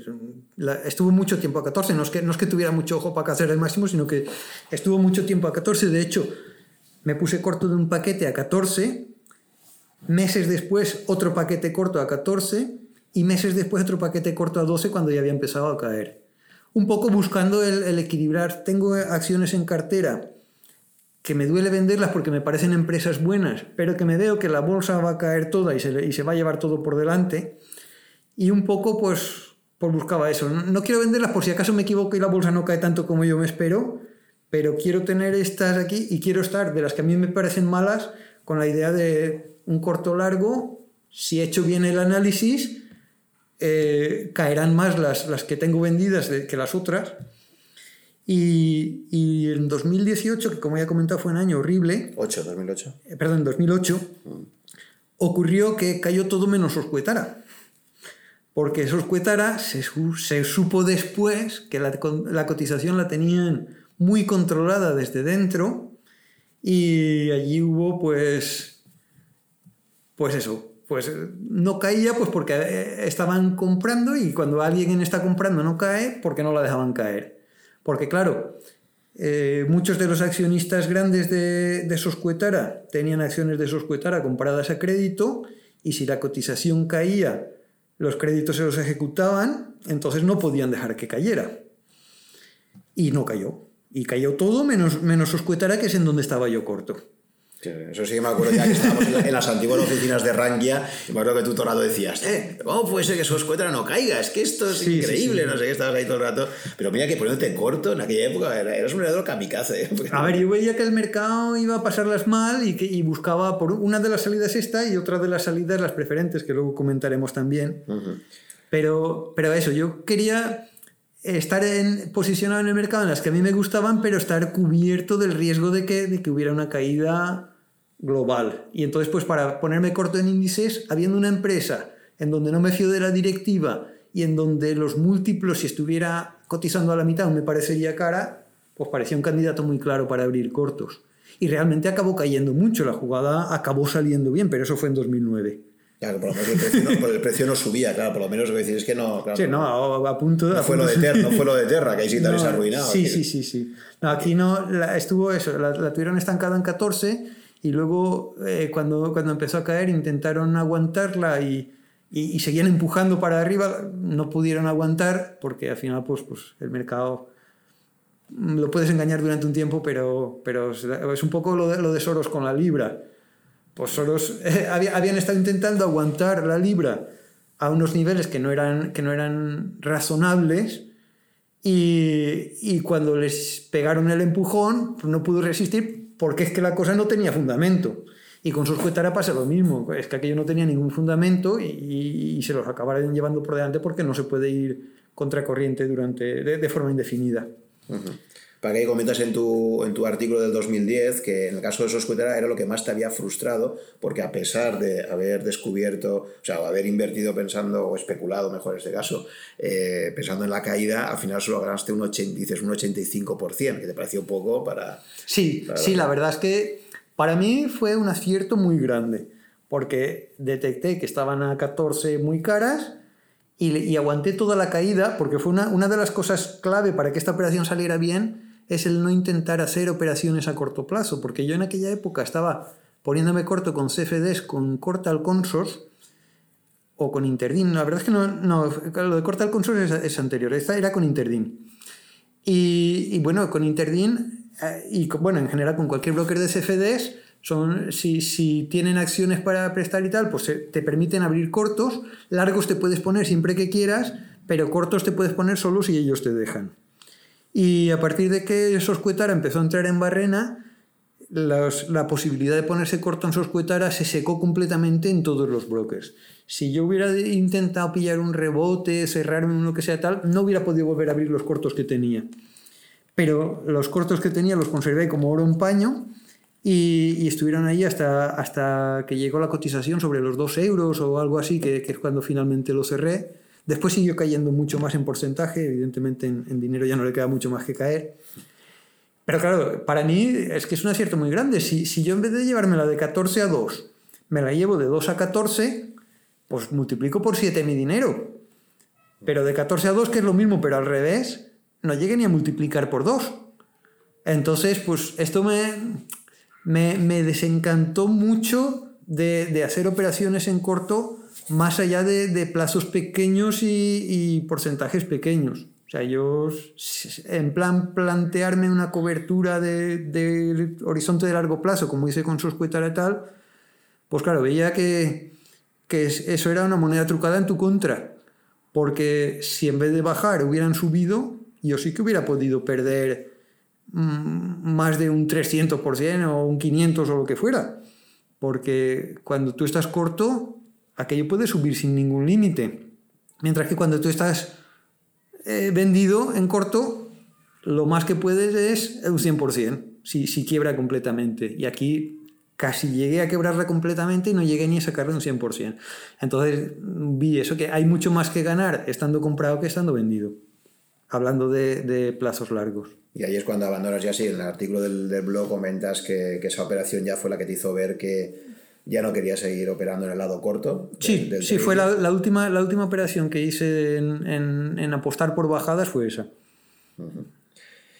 Y en toda esa época entras en lo que va a ser otro nuevo tipo de inversiones para ti, eh, que va a ser toda la parte de eh, preferentes, subordinadas, ¿no? todo el mundo de la renta, el proceloso mundo de la renta fija, Mm. Eh, que hasta entonces no conocías, ¿no? Y que creo que lo descubres precisamente a través de Rankia, ¿no? Y de los sí, sí, de Cuéntanos un poco cómo fue tu entrada en el mundo de la, renta fija. Pues fue que, a ver, yo la verdad es que estamos hablando del 2008, para esa época, eh, bueno, pues eh, yo había tocado ya, estoy hablando de operar en, con derivados y apalancamiento en 2003, de, de haber hecho operaciones con divisas eh, sobre el año 2000. Había tocado ya prácticamente de todo lo que había en los mercados financieros. Pero curiosamente de renta fija mm, sabía muy poco, muy poco, y las preferentes no sabía ni que existían. Entonces ocurrió que, que contactamos con Ginares, creo que fue por, un, por una tercera persona que nos habló de él. Le ofrecimos la posibilidad de escribir un blog en Rankia y Inares nos comentó que él tenía muchas ganas de escribir en un sitio en donde pudiera publicar lo que él quisiera, que tuviera libertad para opinar de cualquier tema. Esto en Rankia siempre había sido así, entonces a nosotros no nos pareció nada extraordinario ni, ni particular. Sí, sí, claro, porque no vas a escribir de lo que quieras, es tu blog, está en Rankia, nosotros nos encargamos del alojamiento, pero el que escribes eres tú, escribirás de lo que quieras, que es tu blog y empezó a escribir de, los chanchullos que se estaban llevando los bancos en, el IAF, que era un, mercado en teoría mayorista de renta fija, que no era un mercado electrónico, sino que se cruzaban las operaciones al precio que querían. Y, y, había en España otro mercado que era el mercado electrónico de renta fija en el que también se podía operar. Y es el que en teoría tendrían que estar usando los minoristas. ¿Qué pasa? La gente en las sucursales de los bancos, pues les metían en los bancos una horquilla como del 10%. Y esto lo, tiene Ginares documentado en sus primeros posts, con pantallazos de en el mercado electrónico esta emisión está cotizando a tanto, y en renta fija se ha hecho una operación en la que alguien ha palmado un 10% por, por hacer la operación en, en este mercado y no en el otro. ¿Por qué la habían hecho en ese mercado? Pues evidentemente porque el banco así le aplicaba el valor que quería al cliente. Se hacían eh, probablemente el propio banco estaría dándole contrapartida a sus clientes y tenía un, un, chollo ahí para ganar dinero. Y esto lo estuvo denunciando Linares en sus primeros posts con datos, no solamente con opiniones, porque él sí que estaba tocando operativas con renta fija, y empezó a explicar cosas de emisiones, de preferentes, tal cual. A mí la verdad, la parte de preferentes me llamó muy poco, la parte del mamoneo de los bancos es la que realmente me, me, llamó mucho porque eh, la verdad yo los, los bancos siempre, siempre he hecho, o sea, tengo varios posts en, en mi blog denunciando malas prácticas de los bancos y, esto pues es una que yo no tenía controlada y que me gustó mucho ver cómo otra persona saltaba y, y, lo probaba ahí lo que estaba pasando. Una carta abierta a la CNMV denunciando que estaba pasando esto y que hicieran el favor de, de ponerle coto. Me encantó. Pero a las preferentes no le presté demasiada atención. Lo que pasa es que cuando empezó a caer todo en 2008 también empezaron a caer las preferentes. Evidentemente las, muchas de las preferentes, los emisores eran los bancos y y al, entrar los bancos en peligro del fin del mundo, pues sus, emisores, sus emisiones empezaron, empezaron a caer.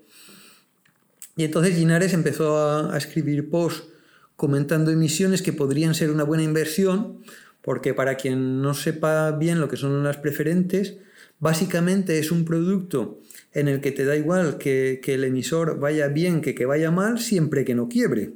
Si quiebra, palmas todo, pero si no quiebra, el que sus ganancias se reduzcan mucho, el que no vaya a volver a ser lo que fue en la vida tal, esto para ti no es ningún problema, porque tú no eres accionista, sino preferentista. Entonces esto lo que implica es que sobre el mismo emisor, invertir en acciones siempre tiene mayor riesgo y en teoría mayor potencial que hacerlo en preferentes.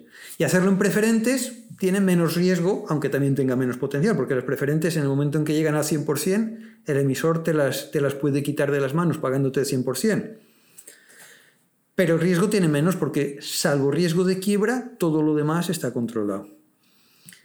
¿Qué pasa? Eh, el, mercado fue tan raro, que ya hemos comentado antes que, que, no había liquidez, no había dinero y que pues, estaban vendiendo las cosas a lo que fuera y se dieron situaciones muy anómalas de que eh, emisiones de preferentes cayeron más, en algunos casos incluso mucho más, que las emisiones de las acciones de la misma entidad. Cosa que evidentemente se explica porque en uno no, era un producto nada líquido y no habían compradores, entonces en cuanto dos quieren vender a la vez el precio se hunde, mientras que en las acciones, que son un producto más líquido y que el mercado conoce bien y tal, cuando cae el precio van apareciendo compradores y... Pero claro, tú como, como inversor, si tienes que meter el dinero y el producto de menos riesgo ha sido más castigado, esto es una anomalía del mercado y es una anomalía que normalmente es aprovechable, porque estas cosas tienden a, a, revertirse. Se puede revertir por el lado de que el banco, o sea, de que la acción caiga o por el lado de que la preferente suba, pero en todo caso no tiene ningún sentido o sea, invertir en, la acción cuando puedes invertir en, la preferente que, está más castigada. Si crees que, el banco está demasiado castigado, pues lo que haces es comprar preferentes porque les han penalizado demasiado y, va a subir más que la acción. Y si crees que el banco tiene problemas muy serios, pues no compras de ninguna, pero hasta te podrías a lo mejor incluso plantear una operación de, de ponerte corto de la acción y, comprado de las preferentes, que de no haber tenido la mala experiencia con los cortos, pues quizá lo habría hecho. Sí, pero el problema para un inversor particular, como tú acabas de decir, es la liquidez. ¿no? O sea, la gran ventaja de una acción es que das la orden de vender y se ejecuta automáticamente en el mercado continuo. En una preferente, el mercado de renta fija era un mercado. Claro, ahí la gran aportación de Ginares fue acercar el mundo de las preferentes hmm. a un tipo de inversores para que, al menos en España, no estaban pensadas, que era para el inversor particular el inversor minorista. En España la renta fija era un juego que se movía en el inversor institucional. Habían, habían dos jugadores en, en, la renta fija. Por una parte estaba el inversor institucional, como bien has dicho, pero también muchas de estas emisiones las estaban colocando en ventanillas del banco a gente que no eran inversores sino ahorradores. Gente que, que su, su, producto natural eran los depósitos y que le decían, oye, pues esto de las preferentes es como un depósito pero con un poco más de rentabilidad y, se las estaban colocando, pues, pues eso, eh, haciéndoles creer que era un producto sin riesgo, el banco te las recomprará en caso de que, de que las quieras vender, se las venderemos a otro cliente y cómo no las van a querer comprar si da más interés que el depósito. Que esos fueron los años 2005, 2007, ¿no? Cuando... Eh, estuvieron colocando, sí, en, en 2005, 2006, 2007 estuvieron colocando muchas emisiones. Pero las que, las que colocaron en esos años eran emisiones que daban intereses, digamos, razonables. Un poco más que un depósito, como, como le estaban diciendo al cliente de ventanilla. Lo que pasa es que luego, cuando los bancos se quedaron sin liquidez en 2008-2009, sacaron una segunda ronda de, de emisiones y para poder encontrar quien se las comprara, empezaron a dar rentabilidades muy altas. Habían emisiones que pagaban Euribor más 5 y cosas así. ¿Y qué pasa? Gracias a que pagaban esas rentabilidades altas, las consiguieron colocar, pero a costa de dejar un poco con el culo al aire a las emisiones antiguas. Porque claro, si tú estás colocando emisiones nuevas con una rentabilidad. En el caso de Caja Madrid, por ejemplo, quiero recordar que sacaron una emisión a Euribor más 7 y tenían cotizando, o sea, cotizando, cotizando en los mercados mayoristas, pero ah, para los particulares las tenían en sus cuentas puestas al 100%. Tenían una emisión más antigua que pagaba Euribor más 0,4. Entonces tú tienes la antigua Euribor más 0,4, sacas una nueva Euribor más 7. Claro, los clientes que tienen la de Euribor más 4 te dicen, oye, fuera, y un poco fue lo que, lo que, lo que desmontó el chiringuito. Los que, los que tenían la emisión de Euribor más 0,4, todos queriendo vender, los, los propios bancos no pudieron absorber esta demanda, porque hasta ahora lo que hacían era darle el pase, pasándosela a otros clientes. Pero cuando tú ya se está publicando con carteles en la ventanilla de tu oficina la emisión de Euribor más 7, no puedes colocarle a, a, a un particular, por muy desinformado que esté, una emisión a Euribor más 0,4 entonces, ahí lo que hicieron fue empezar a darle largas a los clientes, sí, te las colocaremos, estamos buscando. incluso hubieron casos en los que familiares, amigos o clientes preferentes del, tipo que fuera consiguieron liquidárselas entre, entre sus clientes más desinformados, el típico jubilado de 80 años que, se come lo que le digan allí porque se fía de cualquier cosa que le digan y mientras los que, los que no tenían ese pase VIP se quedaron en la cola indefinidamente. Hasta que llegó en 2010. Bueno, entonces ya empezaron, empezaron a, a, la gente empezó a darse cuenta de, que, de, que, no podía recuperar su dinero que tenían en las preferentes, que les habían dicho que era como un depósito y que lo podrían recuperar, pero que ahora no podían recuperarlo. Y llegó el momento en que la CNMV tuvo que, que tomar cartas en el asunto eh, cerraron las, operaciones por el IAF para particulares, aquel que, que Llenares había estado denunciando en, 2008 y que aún le servía para ir colocando al 100% emisiones que yo estaba en mi blog publicando, esto se puede comprar al 40% de su nominal, o sea, una emisión de 1.000 euros tú la puedes comprar por 400 euros si te vas a, los mercados donde cotiza. Pero si te vas a la, a la ventanilla de tu banco, esto aún vale 1.000 euros. Y vale 1.000 euros para el que la quiere vender que le están regalando 600 euros, pero claro, se lo están regalando porque le dan el pase a otro cliente a quien le están colocando por 1000 euros una cosa que vale 400. Entonces aquí está, esto es muy turbio. Mientras que, era el, mientras que el mercado estaba en, circunstancias normales, pues la cosa no olía demasiado y los diferenciales tampoco eran tan altos ni mucho menos. No es lo mismo que tú juegues entre 950 y 1000 que que tú juegues entre 400 y 1000 lo, lo de 950 y 1000 con la rentabilidad de, uno o dos años está pagado. Lo del 400% no lo vas a recuperar, los 400 contra 1000 no lo vas a recuperar en la vida.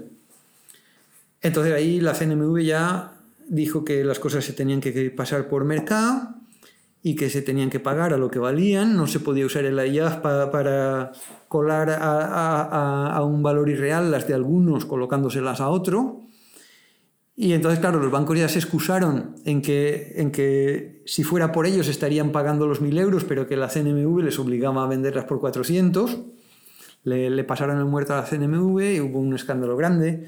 Hubo una época en la que el foro de preferentes de Rankia era el foro que más tráfico tenía de la web, ni, ni, ni los depósitos, ni las hipotecas, ni, ni la bolsa, no, no, no lo que, lo que más tráfico tenía era las preferentes. Porque, porque había mucha gente afectada, ¿no? Igual que cientos, cientos de miles de afectados. Rankia siempre ha sido, en su día, primero fue el escándalo, bueno, el escándalo, la, crisis de Eurobank 2004, luego fue Forum Filatélico y Afinsa en su día también, y aquí fue un nuevo un nuevo evento donde, donde efectivamente los foros de Rankia sirvieron de refugio para muchísima gente afectada que venía ahí a quejarse y a, buscar un poco... Sí, porque en Rankia estábamos los frikis de las preferentes, que éramos los únicos que, que, que, habíamos dado información sobre las preferentes. Primero Ginares y después yo, yo también tengo en mi blog muchos artículos explicando temas de preferentes. Primero en un perfil más orientado hacia inversores, estas emisiones pueden interesar, el riesgo es tal si, si la cosa va bien puede pasar esto, pero después ya avisando también a, la gente de lo que estaba pasando con las, con las emisiones que colocaban en ventanilla. Yo lo estaba diciendo, a ver, es que tenemos cotizando las, las de Caja Madrid están al 25%. Como estas dan más rentabilidad, su precio razonable ya no sería un 25, sería un 40% probablemente, pero es que en ventanilla te la están colocando al 100%. Esto que están haciendo tiene muchos nombres y todos son muy feos esto no es honesto ni es, ni es nada. Y, fue legal porque el Banco de España miró para otro lado, porque los bancos estaban tan apurados que si les hubieran hecho cumplir la ley y ser honestos, pues a lo mejor las quiebras de bancos en España hubieran sido bastante más grandes que las que, las que han sido. Entonces, pues con la complicidad del Banco de España que se, que se vio entre, entre elegir cuál de los dos males era el, el menos devastador y eso pues estuvieron colocando unas emisiones y cuando se enteraron, pues la gente se fue a Google y Google lo llevó a Rankia porque es en donde se, en donde se explicaban cosas de preferentes. A mí a nivel personal pues he tenido, te diría como, como 200 personas que a lo mejor me han escrito contándome casos, el más frecuente de los cuales era mi padre se ha muerto con muchos años y cuando hemos ido a ver el dinero que tenía en el banco, estaba todo metido en esto y ahora nos dicen que ha perdido más de la mitad de los ahorros de toda su vida. Casos de esto era lo más frecuente que me preguntaban a mí. Fue, una, y no fue un banco, fue, fue una cosa generalizada y masiva. Entonces, claro, pues, pues hubo mucho movimiento de, de la gente mm, intentando ver qué, qué, podían hacer. Y luego hubieron demandas, ¿no? es decir, esto se organizaron muchos colectivos, ¿no? Para, para ir contra los bancos, para ver y eso cómo acabó. hubo, hubo mucha casuística. Por un lado estaba el caso de Bankia, que fue el, más grave, porque Bankia además estuvo falseando sus cuentas para, con el tema de salir a cotizar a bolsa y tal. Entonces, una vez que, quedó demostrado que Bankia había falseado sus cuentas, pues se, se montaron demandas colectivas alegando con que las cuentas eran falsas. Y claro, eso fue muy fácil de ganar porque demostrando que las cuentas eran falsas, pues la responsabilidad está ahí. Y, como el banco tenía dinero porque lo habían capitalizado con dinero público, pues él se tuvo que hacer responsable. Ese fue el caso muy fácil. Luego hubieron la gran mayoría que fueron demandas en, en, donde se alegaban vicios de comercialización, es decir, a mí me las han vendido engañándome, diciéndome cosas que no son, cosa que me consta que era perfectamente cierta. A mí, a mí no me las colocaron porque, porque no, no he ido a la ventanilla nunca a comprarlas. Pero cuando tantas y tantas personas te están contando de forma consistente que, que, a mí me han dicho esto tal, y luego es que además veías eso, cuando estaban sacando las campañas, en los foros de Rankia comentaban, al sacar las emisiones nuevas, tipo como esta de Caja Madrid que pagaba Libro más 7 y todas estas, comentaban, oye, que esto me lo están vendiendo como que es un depósito pero de, alta, de muy alta rentabilidad. Esto es de fiar, me, me están intentando engañar. Y esto lo escribía una persona que aún no había apostado su dinero y que, y que no, no se jugaba nada, solo quería que le informáramos de, de, si eso que le decían era real o no. Entonces, esto es una cosa que, que, que, aunque a mí no me haya pasado en primera persona, he visto tantos casos y, y, y de, tanta, de tantas cosas que, no había, que no había un interés detrás por, por decir que es que estoy completamente seguro de que realmente lo que ocurrió fue eso. Es colocárselo a la gente con mentiras y diciéndoles que esto era seguro, que esto no tenía riesgo, que esto, si, si querías luego recuperar el dinero, el banco te lo devolvía. En tu caso, el eh, conocimiento de todo este mundo, de las preferentes, te va a hacer entrar a especular con ello, ¿no? O sea, en tu caso, ¿no? No. a ver, especular no es la palabra correcta porque especular eh, básicamente es un tipo de operativa en, donde tú mm, más o menos yo, yo asocio especular con corto plazo y con buscar movimientos en el precio. Yo cuando empecé a meterme en preferentes, pues me metí con, en plan inversión, eh, pero luego cuando seguí metiéndome, según seguían cayendo más, seguía incrementando mi posición en preferentes, ahí ya era una cosa, a ver, las horquillas, estamos hablando de que, de que las horquillas eran de más del 10% entre el precio de compra y el precio de venta, con lo cual hacer operativas a corto plazo es absolutamente imposible si, si, si quieres ganar dinero, porque es que no se puede mover algún 10% solo para recuperar eh, y a partir de ahí lo, que se vaya por encima de eso es tu ganancia. Entonces, y, y además, el horizonte de aquellos años era de no sabemos lo que va a pasar, eh, los precios siguen bajando. Y, yo estaba, estaba, comprando preferentes y los precios de preferentes seguían bajando. Y, yo no compraba una preferente en perspectiva de que esto subirá, sino en perspectiva de que vamos a ver, este banco quebrar no va a quebrar. Y esta emisión paga Euribor más 3. Entonces, si me pagan Euribor más 3 y yo lo compro al, al 35% de su, de su nominal, mi interés es tres veces el Euribor más 10%. Me da igual lo que haga el precio. Yo con esto no pierdo, porque que cada año me van a estar pagando un 10% más tres veces el Euribor. Aunque el Euribor esté a cero, en aquella época no estaba a cero, estaba muy bajo, pero no llegaba a ser el cero. Pero vamos, yo tenía un horizonte de, rentabilidad vía los intereses que en, en, el que lo que hiciera el precio no me importaba en absoluto. Yo podía cerrar la cotización y quedarme 10 años ahí atrapado o 20 años y ya me salía a cuenta porque con solo los intereses que los fueran pagando, la inversión era de lujo. Y si luego aparte pues el precio, algunas, algunas emisiones las amortizaban los bancos, esto fue después. Pero vamos, si, si suben, pues mejor. Si el banco las amortiza, pues hemos dado un pelotazo. Pero si, si, la cotización se va a los infiernos y se queda en los infiernos para siempre, aún saldrá bien la inversión, porque la rentabilidad de intereses que da, y luego dices, y si el Euribor sube un poco, nada más que suba al 3% el Euribor, estamos hablando de una emisión que me va a pagar un 19% de rentabilidad de intereses. Entonces, esto yo no lo llamaría especulación, la verdad. Yo creo que, creo que tenía un perfil muy inversor al, entrar ahí. Sí que hubo alguna pequeña operación muy especulativa, en plan de, de cosas que tenían problemas muy serios y que si, si, las cosas buenas se podían comprar al, al, 35%, pues las cosas malas se podían comprar al 10%. Y tú dices, a ver, si compro cuatro cosas al 10% y tres quiebran y la cuarta se salva, pues aún gano. Entonces, esto sí que era especulativo, pero el grueso de mi cartera no era tan especulativo. De hecho, de hecho eh, había unas preferentes de Fenosa que pagaban Euribor más 4. Fenosa estamos hablando de una eléctrica, no ya de bancos y, y con las fenosas, pues fue cuando yo llamé a mi madre y a mis hermanos y les dije sacar los dineros que tengáis ahorrados porque eh, eh, tengo un sitio donde hay que meterlos. Las eléctricas, a ver, estamos hablando de que si no quiebra, no, no vas a perder. En el caso de las eléctricas no es que no quiebran, es que ni siquiera tienen años malos. O sea, en los años malos ganan menos, en los años buenos ganan más, pero siempre ganan todos los años y todos los trimestres las eléctricas ganan dinero. Es un negocio muy, muy regular en, en este sentido.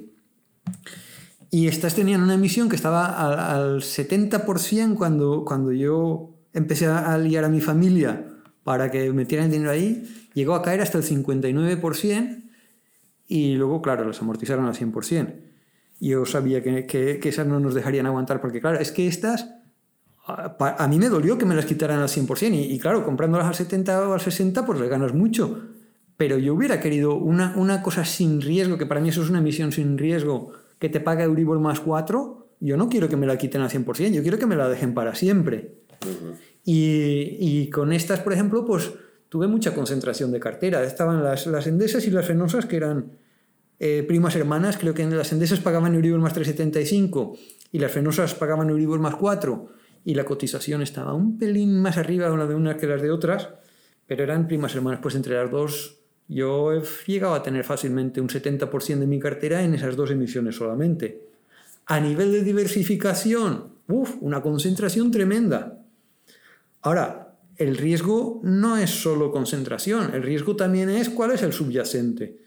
Y aquí estamos hablando eso, de emisiones respaldadas por eléctricas que, te pagan un Euribor más 4 y que haga lo que haga la cotización, con los, con los intereses ya tienes un retorno más que bueno.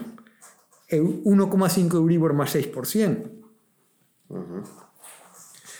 Y estas decisiones de invertir en estas preferentes las comentabais en el foro de Rankia, entiendo, ¿no? Que había varias personas que estabais muy metidos en todo este mundo y, o sea, buscar también siempre una segunda opinión, ¿no? ¿Qué opinas de esta? Porque me acuerdo de la época de los easing de las emisiones todo el rato se iban pasando por los foros. Sí, sí, y hicimos hasta para que los títulos de los mensajes se pusiera leasing y todo, porque era como la... Sí, eh, a ver, empezó Ginares, después me agarré yo y luego, pues al final, pues montamos un corrillo de frikis de las preferentes, que nunca hemos sido muy numerosos, pero sí buenos. y, eso, pues empezábamos a comentar emisiones. A mí, por ejemplo, me gustaba mucho el, perfil este de, inversión de Fenosa porque me daba mucha seguridad, porque esa seguridad que me daban estas emisiones me daba manga libre para con lo que quedaba meterme en cosas en donde el perfil de riesgo era mucho más alto. Y había otros tipos de emisiones que también me gustaba mucho, que eran las que daban una rentabilidad bajísima. Eh, hablamos de Euribor más 0,25 y cosas así. Evidentemente, cuando los buenos estaban a las cotizaciones que estaban, las, las malas estas que, que pagaban este, estas rentabilidades, pues estaban a precios mucho más bajos.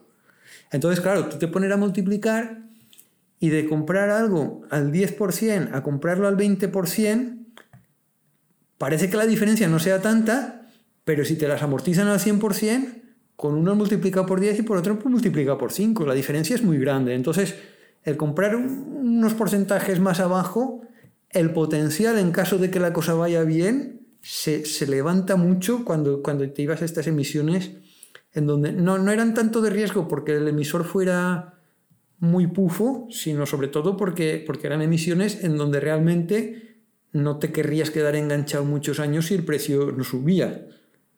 Pero claro, si subía, subía mucho.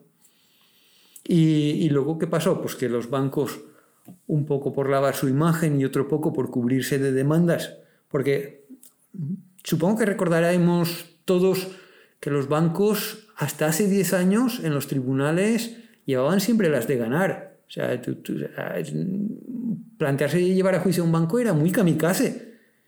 Sin embargo, los bancos, a partir de que pasó lo que pasó, exageraron tanto que quedaron muy expuestos con el culo al aire de cara a todo el mundo, incluidos de cara a los jueces.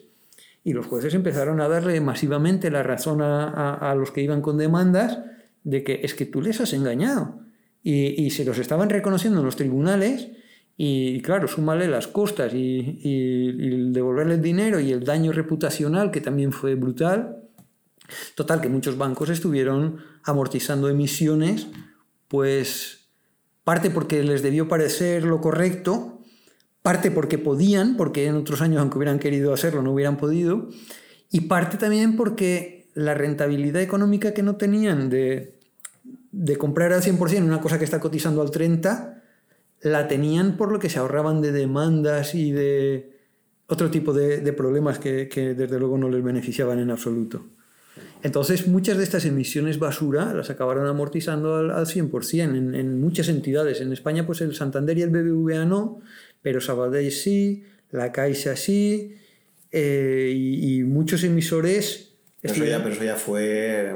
¿En qué años? esto, esto fue después, esto ya, fue, cuando, cuando hubo pasado la crisis. Sí, yo tengo, yo tengo en Rankia un webinar que hice explicando cómo se invertía en preferentes, que se titula Preferentes from Zero to Hero. Y si te pones a ver las emisiones que yo comento ahí, que hay de, de, todos los perfiles, de las que estas tienen más potencial si te las amortizan, pero si no te las amortizas te quedas enganchado en un sitio en el que no vas a estar bien, estas otras ojalá no te las amorticen y te pones a ver las emisiones que estoy comentando y el 80% de las que salen en ese vídeo están amortizadas al 100%. Y estábamos ahí hablando de, si se compraban al 30 o al 40. O sea, imagínate pocos, además en, un plazo de pocos años, incluso meses en algunos. O sea, unas rentabilidades estratosféricas. O sea, que tú básicamente toda la crisis del 2008-2009 la aprovechas para invertir en, renta fija y, lo que es el mundo de las acciones hay no. Porque yo también recuerdo el primer, el primer podcast de Enrique Gallego comentaba, yo en el 2009 a toda la gente que conocía le decía, estáis ante la mayor oportunidad de inversión que ha habido en muchísimos años, ¿no? Para comprar las acciones a los precios que están. Es que es lo que he dicho, si yo las, las acciones las veía a unos precios muy buenos, desde luego que sí, no, no, es, que vaya, no es que vaya a decir que, que, no, que no compartiera esa opinión, pero es que las preferentes que eran de menos riesgo se habían llevado más palo. Entonces, según mi lógica, el potencial que tenían era mayor y el riesgo era menor. Y realmente fue así. Sí, estamos hablando también de una época, eh, si recuerdas, que bueno, España a punto de ser rescatada. Es que ahí, o sea, después de lo del 2008 llega el 2010 con Grecia, 2011 Italia y España, que no se sabe si van a tener que ser rescatadas o no. Y me acuerdo que son unos años donde... Tuvimos, un, tuvimos un paréntesis bueno, porque, a ver, yo según caían las, las los precios de las preferentes iba comprando más y me encontré en marzo de 2009, me entró mi última operación de compra de, entonces que ya me quedé sin liquidez y metido en cosas muy líquidas en donde no iba a poder hacer caja en absoluto. Y mi última compra fue unas preferentes de bancaja al 14%. En marzo de 2009. A mediados de 2010, esa emisión la vendí al 60% que está comentado en el, en el, en el, post este que has referenciado antes de mis mejores y peores operaciones. ahí un 370% de beneficio pones. Efectivamente, en, en, año y medio.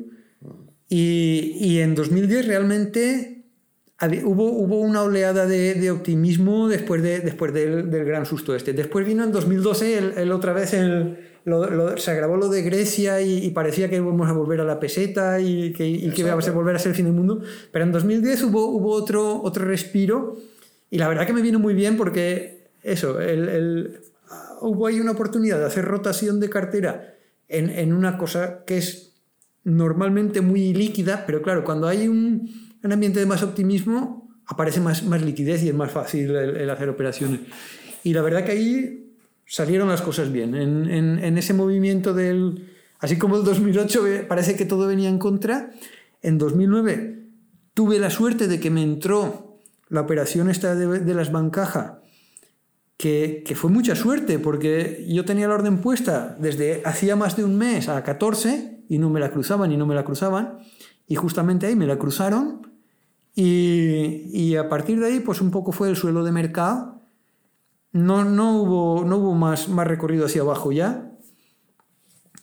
sí que pillé el suelo, pero no es que pillé el suelo, pillé toda, toda la ladera de arriba abajo. Y, pero claro, si hubiera tenido la mala suerte, pues a lo mejor las caídas, en vez, de, en vez de frenarse en marzo, se hubieran frenado en febrero, esa operación no me hubiera entrado y ese 370% de beneficios, que después lo reinvertí en otras cosas que a su vez volvieron a salir muy bien y volvieron a dar rentabilidades muy altas, tal, se tradujo en un montón de dinero gracias a la suerte de que, de que entró esa operación de, de, marzo, que si no llega a entrar, pues, pues la cosa no hubiera sido tan buena ni mucho menos. Vale, entonces ya nos metemos en, en esta década. Eh, efectivamente, vuelve, vuelven los problemas con. Eso yo recuerdo también, incluso comprar algo tan básico como una obligación del, del tesoro a 10 años, claro, cuando estaba España, no sabía si se rescataba o no se llegaron a poner a, a tipos, obligaciones del tesoro, que la gente las busca como si fueran... Bono, eh, bonos senior de la Generalitat daban una TIR del 10% a un año. Fue eso, pues claro, momento ya, sí, sí, sí, pero no podía emitir, claro, si estaba... Fue otra época curiosa, así como antes he dicho que, que, hubo una ineficiencia muy gorda entre, entre las acciones y las preferentes, aquí pasó lo mismo entre la renta fija y los depósitos. Porque, claro, el riesgo de, la, renta fija no era ya que quebrara el emisor como, como habíamos tenido en la primera oleada, sino que quiera que te lo convirtieran a pesetas. Pero claro, tener el dinero en depósitos es ridículo, porque en depósitos te los van a convertir a pesetas también si se da el caso. Entonces el riesgo al que estás expuesto es el riesgo de pesetización. Si no quieres riesgo de pesetización, puedes irte o a acciones o, a divisas extranjeras o, o a oro. Pero si si no quieres meterte en esas cosas, entre depósitos y renta fija, pues es que no tiene ningún sentido mantener el dinero en, depósitos o, en cuentas a la vista, pudiendo meterlo en bonos. los bonos españoles se emitieron al 7%, a 10 años, que, que que compró aquello, claro, comparado con las preferentes, era calderilla lo que se ganaba con eso. Pero claro, hay que ajustar por riesgo. Y estamos hablando, y estamos hablando de, bonos del tesoro. Sí, sí, digo, Entonces. Si eso ya no te lo paga, ya no. O sea, aquí claro, claro. Estamos hablando de unas rentabilidades tremendas. Y ya digo, y en cuanto, y en cuanto ibas a buscar cosas con un poquitín más de picante, ya digo, de, subir del 7% al 10%, con emisiones de la Generalitat que estaban respaldadas por el Estado español también eh, ahí detrás. En caso de un riesgo sistémico muy gordo, no se sabe si esa responsabilidad se hubiera asumido o no, por eso cotizaban más caras, pero estamos hablando aún de unos niveles de, riesgo que nada corresponden con rentabilidades de un 10%. Vale, entonces ya el tramo este final eh, de tus inversiones, eh, desde entonces hasta ahora, ¿cuáles han sido los principales pues la renta fija, las preferentes básicamente me las empezaron a, quitar de las manos todas los bancos porque, porque las amortizaban al 100%. La mayoría de las veces esto era una alegría, era mucho dinero ganado porque las habías comprado a 50 y a menos, pero también un poco se empieza a reducir mi, lo, lo que había sido mi hábitat natural de los últimos años, que era invertir en preferentes porque ya cuando de repente te empiezas a encontrar emisiones reguleras cotizando al 70 al 80%, pues claro, eso ya no, ya no tiene atractivo. Y entonces pues empieza un poco a, a plantearme volver a lo que yo siempre he considerado mi horizonte natural, que es la bolsa, porque yo soy un inversor pues más orientado a, a buscar rentabilidades asumiendo riesgos. Y lo normal es que en renta fija de esto haya poco, pues siempre hay pues emisiones de de, emisores chungos que te sacan, eh, pero, pero no me gusta porque si yo asumo riesgos quiero poder ganar mucho. Sé que no voy a ganar mucho siempre, pero algunas veces tengo que ganar mucho para compensar cuando me salga mal. Entonces, si tú compras la renta fija al 100%, aunque la rentabilidad por intereses que te den sea alta, si sale mal pierdes 100. Y si sale bien, que te sacará un 7% anual. Mm. A Taleb no le gustaría, ¿verdad? Entonces ese no es, el, no es, el, tipo de inversión de renta fija que a mí me gusta, ni siquiera aún, buscando buenas rentabilidades. Ahora, con preferentes pasaba lo contrario. Con preferentes, si tú puedes comprar algo por debajo del 50%, a veces muy por debajo, y puede pasar que, que, que vayan al 100%, porque de hecho pasó, y entonces sí que le puedes ganar rentabilidades muy altas. Y si alguna te sale mal, pues con lo que ganas con las otras lo cubres sin problema. Pero esto estaba, eh, la renta fija estaba dejando de pasar y yo empecé pues, eh, a, volver un poco a plantearme, bueno, es hora de, volver a bolsa y empecé a comprar alguna cosilla de bolsa. Recuerdo que las teles, por ejemplo, Telecinco y Antena 3 tuvieron una época en, en, en los años malos estos del 2012, estuvieron cotizando sobre los 3 euros y bueno, yo, es, un negocio que, que, conozco medio bien precisamente por estar aquí en Rankia. Nosotros también la publicidad era una parte significativa eh, de, nuestros ingresos, más en aquella época. Y claro, en la prensa escrita la publicidad es muy poco atractiva porque es que no tiene nada. Pones ahí la foto y ya está, la gente la pasa y punto.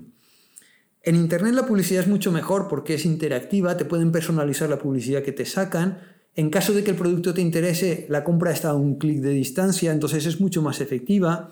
Además, el anunciante puede medir los resultados y, ajustarlo. Esto tiene un atractivo. Pero las televisiones tienen un componente emocional mucho más fuerte, la publicidad, y, esto es impagable de cara a un anunciante. O sea, a alguien que tú le pones un banner al lado de un contenido, evidentemente se centra más en el contenido que en el banner. Pero cuando estamos hablando de televisión, te ponen un anuncio de 20 segundos y tú solo ves y oyes con el 100% de tu foco lo que el anunciante te ha querido poner ahí.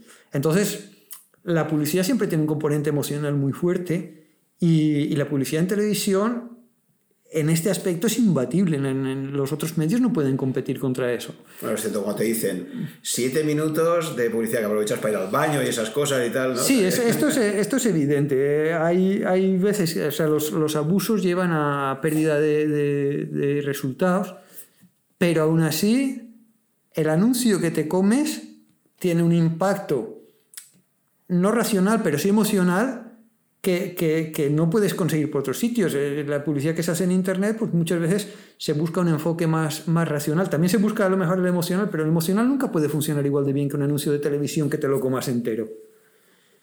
Eh, los banners, por ejemplo, hubo una época en la que se querían poner banners con sonido, pero, pero esto es horrible para, para la gente y, y, evidentemente nadie pone ya banners con sonido. Y, y los banners típicos, pues, pues eso, van, tienen la ventaja esa de que, de que te, te colocan cosas que a ti te interesan, son medibles, eh, puedes hacer la compra directamente, pero el componente emocional de la televisión está ahí. Y, y, yo eso lo veía que las televisiones cotizando a los precios que cotizaban, estábamos hablando pues, pues de PERS de un solo dígito y, y, y eso en, en, el momento bajo del ciclo, porque hay que entender las televisiones y, tengo también por ahí un, artículo comentando el PER de las cíclicas y el caso típico de las cíclicas es que en, en la parte alta del ciclo sus beneficios suben y su cotización también sube, pero los beneficios suben mucho más que su cotización, porque la gente sabe que después de las vacas gordas vendrán las flacas, y entonces se ponen a, a, unos múltiplos de PER bastante bajos cuando están en pico de ciclo. Cuanto más cara están, es un poco paradójico, porque cuando los PER salen bajos es cuando más cara está. Y cuando el ciclo va a parte baja pasa lo contrario. Los beneficios bajan, la cotización baja, los beneficios bajan mucho más y se pone a PERs altos, porque los beneficios que es casi cero. Entonces, lo ves con unos PER muy altos, pero estando en la parte baja del ciclo, pues es cuando está barata. Sin embargo, con las televisiones, hablamos del año 2012, Telecinco y Antena 3, estaban con unos PERs muy bajos en la parte baja del ciclo. Y yo a esto le, vi un potencial muy grande. De hecho, en, en uno de los encuentros de, de, Rankia vino, vino, creo que fue Bestinberg. No estoy seguro, pero creo que fue Bestinberg quien vino. Y, y, les comenté, ¿y esto de las televisiones, cómo lo veis así tal cual? Y me estuvieron explicando que no, que es que el mercado no estaba para gastarse en publicidad tal a mí no me convencieron en absoluto. Y, había estado, antes de eso, había estado comprando televisiones y seguí comprándolas. Y metiéndome ya en bolsa y saliendo un poco de preferentes en la medida en que en las preferentes no, no había emisiones en donde tuviera el potencial alcista que, que, que, yo le pido a una inversión cuando, cuando me arriesgo mi dinero. Y entonces en 2016 empezó a, a ir a peor las emisiones de Eroski. Eroski es una emisión muy particular. Para empezar, Eroski no, no, es, no es una empresa, sino que es una cooperativa. Además tenían unas, que en la época mía de, de estar 100% en preferentes, junto con las Eroski estaban siempre las Fagor, y Fagor quebró, supongo que, lo recordaréis. Y, y, entonces pues las Eroski eran lo único que quedaba que no había subido de precio y teníamos emisiones que pagaban Euribor más 2,5, Euribor más 3 sobre el 40%. Entonces empecé a, a picar un poco de Eroski. Eroski lo que parece, aparte de ser cooperativa, lo de cooperativa es un problema, no porque yo le tenga manía a las cooperativas, sino porque cuando es una empresa cotizada, pues los problemas cuando, cuando no hay dinero se arreglan con una ampliación de capital. Tú sacas emisiones nuevas. Esto es uno de, uno de los grandes chollos que tiene invertir en renta fija, es este que cuando las cosas van mal, los, los, los accionistas le solucionan la papeleta a los de renta fija. Y tienen que ir tan mal, tan mal que, las, que los accionistas no, no, lo puedan arreglar para que, para que lo de renta fija salga mal. Pero cuando las empresas tienen problemas en, en órdenes de magnitud normales, los, las empresas resuelven sus problemas con una ampliación de capital. Dinero de los accionistas que refuerza la solvencia, con lo cual los, los rentafijistas salen, salen ganando porque de repente ahora su emisión está respaldada por una empresa mucho más solvente. Esto con, con la Seroski no pasa. Entonces, cuando todo empezó a subir, Seroski se quedó atrás. Y yo empecé a picar un poquitín, hablo del año 2016. Pero Eroski también, aparte de, de, de, ser cooperativa, tenía el problema de que tenía una deuda muy alta, y esto para alguien que, para un emisor de renta fija es, es un, un, problema bastante serio, porque habían comprado la cadena Capravo en, en, los, en, el pico de la burbuja y a precios de burbuja y con deuda.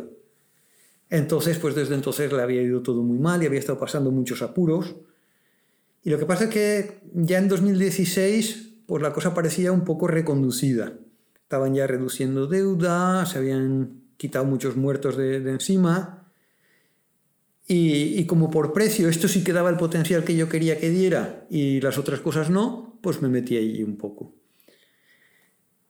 Pero desde, desde entonces hasta ahora pues he seguido incrementando mi posición porque la empresa no ha dejado de, mejorar, tanto a nivel de reducción de deuda como a nivel de mejora de las cuentas, y la cotización de las, de las preferentes, que no son preferentes, que son subordinadas, que es un poco mejor, no ha dejado de caer. ¿Cuál es la diferencia entre una subordinada y una preferente? Eh, básicamente lo fastidiado que te quedas cuando, cuando quiebra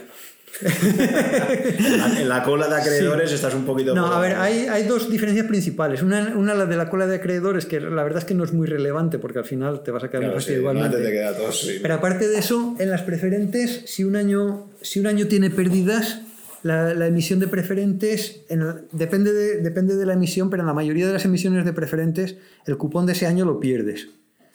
O sea, lo pierdes no, el emisor no está obligado a pagarlas. Luego pasa que casi siempre lo pagan, porque en los bancos españoles, por ejemplo, han tenido años de pérdidas brutales y han seguido pagando los cupones correspondientes. En, por ejemplo, es en el Royal Bank of Scotland, que es un banco inglés muy importante, que se vio impactado de verdad con lo de la crisis esta, no como ING, que, que le dieron, en comparación con el, del daño de uno con el otro, al Royal la verdad es que eh, su supervivencia estuvo pendiente de un hilo, incluso habiendo recibido ayudas públicas, y ahí pues claro, fue muy sangrante el que, el que siguieran pagando el cupón y tal, y, cuando, hasta 2010 estuvieron pagándolo, pero supongo que los contribuyentes ingleses pusieron el grito en el cielo, y, sí que a los que teníamos preferentes del, Royal no estuvieron dos años sin pagarnos cupón porque el banco estaba en pérdidas y, tenían derecho a no pagarlo y ejercieron ese derecho. Pero en los bancos españoles, por ejemplo, pues a pesar de los años en pérdidas y tal, siguieron pagando el cupón todos los años y, y entonces pues la verdad que tampoco ha habido mucho, mucha diferencia. Pero vamos, básicamente las subordinadas, si no te pagan el cupón de las emisiones de Eroski, hay una que si no te lo pagan, te lo guardan para pagártelo cuando tenga dinero la empresa y hay otras que les permiten eh, añadírselo al, nominal, con lo cual el dinero tú no lo ves, pero luego a partir de ahí te pagan intereses sobre una base mayor. Esto teniendo en cuenta que, la cotización de mercado está muy muy por debajo del nominal, pues es bastante peor. Pero el caso es que tampoco se ha llegado a dar. Las, las, subordinadas de Eroski han estado pagando su cupón todos los años y, ahora que la empresa ya va bastante mejor, han cerrado una refinanciación muy importante que tenían pendiente, con lo cual la deuda...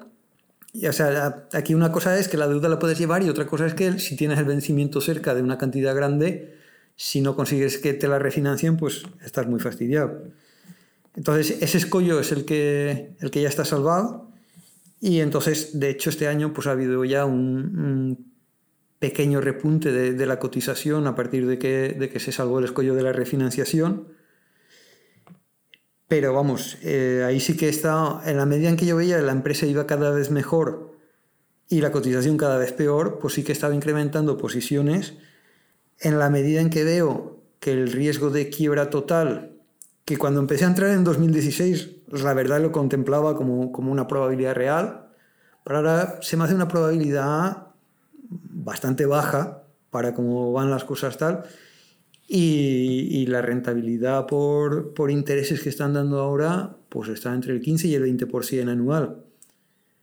Entonces, claro, eh, según el riesgo se reduce y la rentabilidad sube, pues el peso en mi cartera ha ido aumentando y ahora mismo supone ya un, 30% de mi cartera, cosa que, que, para muchos van a considerar que es kamikaze y yo no les voy a decir que no, que no tengan razón.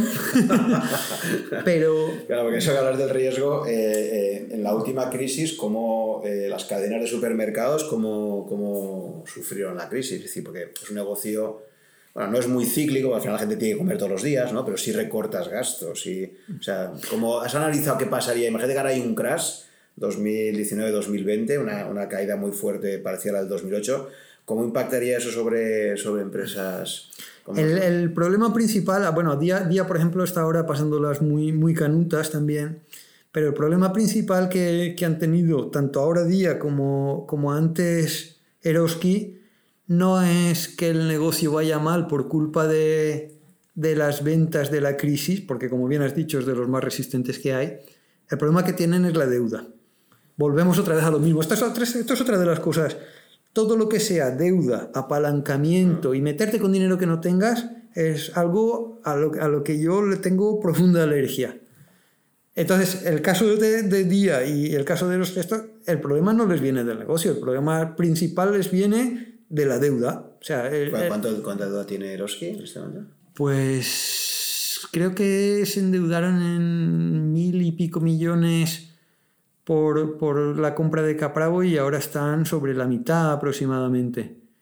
Es significativo y es un endeudamiento alto, pero sabiendo de dónde vienen, viendo dónde están ahora, entonces la, la deuda la han reducido a la mitad, el negocio que estaba en pérdidas está en ganancias y, a base de, vender cosas poco productivas han, saneado la empresa y han conseguido caja para reducir deuda, pues de hecho lo, más complicado de esta última negociación de la refinanciación ha sido precisamente el hecho de que a ya no le iba tan mal.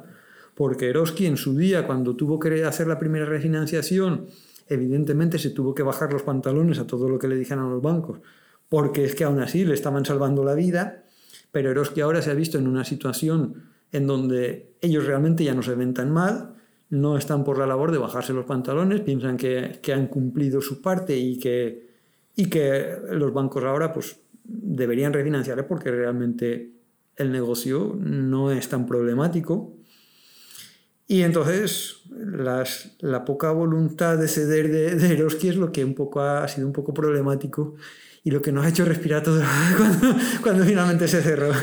Ahora sí, tú duermes tranquilo teniendo un 30% de todo tu... A ver, yo duermo tranquilo, primero porque ese 30% es sin apalancamiento y nunca puedo perder más de ese 30%. Luego, porque eh, mis ingresos son superiores a mis gastos, entonces tampoco dependo de, de la cartera para, para, lo que tengo ahí. Y luego, pues también tengo un porcentaje de liquidez bastante alto en mi cartera. Ahora mismo anda alrededor del 20%. Entonces, eh, que en un caso peor puedo perder un 30%, coño, si Buffett ha perdido un 30% cuando le han ido las cosas mal. Y, tengo cosas en bolsa también que también pueden perder un 30%. Claro, el tema es que sea una pérdida irrecuperable. O sea, una cosa es que caiga, una cotización caiga un 30%, sí, porque luego recupere, y otra cosa es que la empresa pues, acabe quebrando. Pero, pero a cambio, a ver, eh, llámale billete de lotería si quieres. Pero billete de lotería es de los que, de los que tienen un premio muy gordo. O sea, si, si ajustamos si aceptamos que, la concentración es muy grande, es porque la, relación riesgo-recompensa es extraordinaria, o, yo la veo extraordinaria. Y no es que no haya riesgo de quiebra, yo sé que hay riesgo de quiebra, pero mm, el panorama está mucho mejor que estaba. Si, a 40, si, si, si, cuando la cosa estaba peor, al 40% era un riesgo al que podía coger un poquitín del riesgo, cuando me dan a menos de la mitad del precio una cosa que, está mucho mejor que estaba, pues evidentemente es una cosa...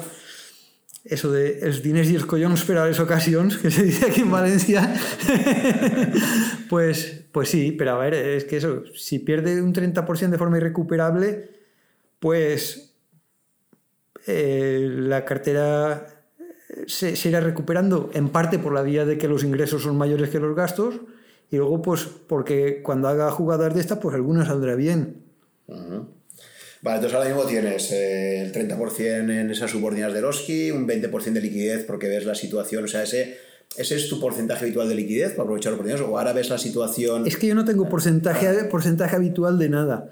Eh, o sea, este tema de planificación que, que Enrique Gallego hace también, en donde explica cómo deben ser las cosas y cómo hay que ajustarlas y tal, eh, a mí la verdad es que me gusta mucho para una estrategia en, donde al final tú tienes tu objetivo, que es que cuando yo me jubile, tengo que tener un capital del que voy a depender y que lo necesito. Pero yo mi horizonte mm, no me lo estoy planteando en estos momentos con, con ese objetivo. Yo lo que quiero es básicamente intentar maximizar las ganancias. Y claro, intentar maximizar, maximizar las ganancias implica eh, que yo no puedo jugar a la ruleta rusa, o sea, yo no puedo jugarme 100% a una cosa y que quiebre, porque eso sí que es irrecuperable de verdad, pero si, si tengo un 20% en liquidez y tengo un poco que va entrando con, con los ingresos habituales, pues si perdiera ese 30%, pues tendré otra oportunidad. Entonces, no tengo, no tengo porcentajes definidos de esto debería ser liquidez, esto debería ser tal, esto debería ser cual. Si ahora mismo eh, la bolsa cayera un 40%, pues probablemente mi liquidez se quedaría en cero. Porque eh, lo que, la frase que he dicho antes, sería el momento de, de echarle mano no me los quedo porque vea que la bolsa está mal, sino me los quedo porque la bolsa no está para quemar el último cartucho, ni la bolsa ni ninguna otra inversión que, yo vea, no veo nada como para quemar el último cartucho. Entonces yo en algunas cosas pues me cojo mis riesgos porque veo que es en donde me pueden dar buenos retornos, pero en otras cosas pues por si sale mal tengo que tener ahí y, por si se presenta la, la oportunidad súper buena. Vale, entonces tienes eh, eso, estas subordinas de Eroski 30%, un 20% de liquidez, eso sería el 50% de tu cartera. Hmm. ¿Y el otro 50% en qué lo tienes? Pues tengo una, una, parte en fondos, que es una cosa que en parte me sorprende a mí también, porque yo siempre he sido muy crítico con, con los fondos, en parte mm, con mucha razón, porque la mayoría de los fondos lo han estado haciendo peor que el mercado. Y, y también en parte porque a mí me gusta hacerme las cosas yo y, un poco el, componente este activo de, de, la cartera que, que, a mí me gusta porque, porque es mi afición, aparte de, eso. Pero pasa que me he encontrado pues, pues algunas cosas en donde realmente pues los fondos sí que me aportaban cosas interesantes. Entonces me resultó muy atractiva, por ejemplo, la propuesta del microcaps de Magallanes y es uno en el que entré porque al final como ya he comentado, ¿en dónde puedes encontrar chollos? En donde no está mirando nadie. Las microcaps es el, caso típico en el que no está mirando nadie.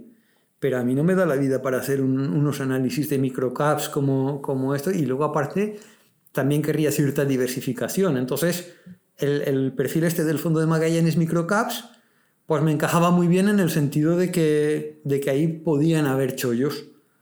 Y, como además el gestor que lo lleva, pues también era de mi confianza, es una persona que, que, ha estado trabajando muy bien y que cuando lo oyes hablar ves que tiene la cabeza muy bien amoblada y estoy tranquilo con que, con que lleve mi dinero. De momento no ha salido muy bien, pero eh, tampoco es que estemos en, en, niveles preocupantes y tampoco tenía un horizonte de, de, cuando lleve un año ahí tengo que estar ganándole. Claro, porque las microcaps en caso de una, de una crisis importante como estadísticamente tocaría, llamamos el ciclo alcista más largo ya en la historia de Estados Unidos, ¿no? y bueno, pues solo por probabilidades las posibilidades de, un, de, un, de una caída importante del mercado eh, son, son elevadas ¿no? en, en, este momento ya. El año pasado ya tuvimos un susto fuerte en, en el último trimestre del 2018. ¿no? Entonces eran las probabilidades más altas. sí. eh, y sí que se ve siempre que por pues, las microcaps son de las que más sufren ante una caída general del mercado, porque una caída general del mercado típicamente hay un vuelo hacia la calidad, la gente quiere tener liquidez, quiere invertir en lo más seguro posible y, y las microcaps ahí sufren especialmente, ¿no? Sí, pero yo no veo tampoco que el mercado, o sea, cuando estaba en la, época de 2006-2007, que, que, sí que fue un techo de mercado de verdad, había euforia. En, en, en los ambientes de los foros y de los inversores y tal, se notaba mucho la, euforia y, se notaban múltiplos muy altos. Y vamos, PER 40 en, sos, en Soscuetara y Otis hoy no se puede escribir, ni PER 40 ni PER 30, ni siquiera con empresas mejores que, que Soscuetara y Otis. Entonces, eh, puede ser que sea un, techo de, de mercado, pero también puede ser que no lo sea. Y desde luego si lo fuera no sería ni mucho menos a, la, escala de lo de 2007, porque no, no, no estamos en, un ambiente hinchado, no hay crédito para invertir, no, crédito para invertir en plan de comprar acciones y no hay esa fiebre de OPVs. Hmm. No, pero por otro lado hay, otras, hay otros riesgos sistémicos más grandes. ¿no? El mundo nunca está tan endeudado como ahora, nunca ha habido tanta manipulación monetaria de los bancos centrales como ahora. Eso sí, pero ¿quién te dice que si hay un riesgo sistémico de ese tipo, el daño gordo se lo va a llevar la bolsa? No digo que no pase, pero podría ser que, que hubieran más impacto por renta fija o por otras cosas que... No sé. En plan, en plan de evaluaciones masivas y, y defaults soberanos. Ya, ya, pues Dios, sí, hay muchas cosas. No, por eso, vale, pero por primero, por completar tu cartera, si quieres, y hacemos ya un poco una, un balance global. Entonces, eh, has entrado en, en fondos, eh, ha sido casi para ti una novedad, ¿no? O sea, tú nunca habías estado en fondos de inversión y has sido... Desde, últimos- desde la Argentaria Sanidad. Exacto, empezaste con eso y ahora has vuelto en parte, ¿no? Sí. En fondos en total, ¿qué tienes? Un, ¿Qué porcentaje tienes de tu cartera? Pues estaba ahora en un 35%. Entonces tienes el Magallanes Microcaps, Sí. Tengo otro, otro que es un perfil muy parecido, que es el, el Japan Deep Value, que es el, el fondo en el que, en el que más tengo.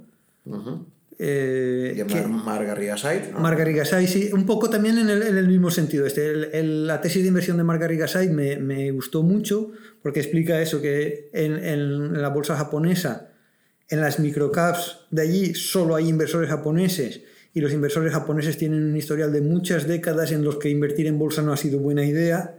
Entonces los inversores japoneses no quieren comprar, los de fuera no quieren comprar y hay empresas que, que están cotizando a menos que lo que tienen en caja, empresas que además están ganando dinero, no, no, es, no es como ha pasado aquí con OHL, que si te pones a mirar la caja, después la caja desaparece. Aquí es una caja que, que sigue creciendo y, y se, da, se da sobre todo eso de encontrar un sitio en el que nadie quiere invertir y aquí, como nadie quiere invertir, puede que hayan chollos. De momento en ese también estoy en rojo. El timing no ha sido muy bueno en este. Con las acciones he tenido más, más, más ojo o más suerte con el timing.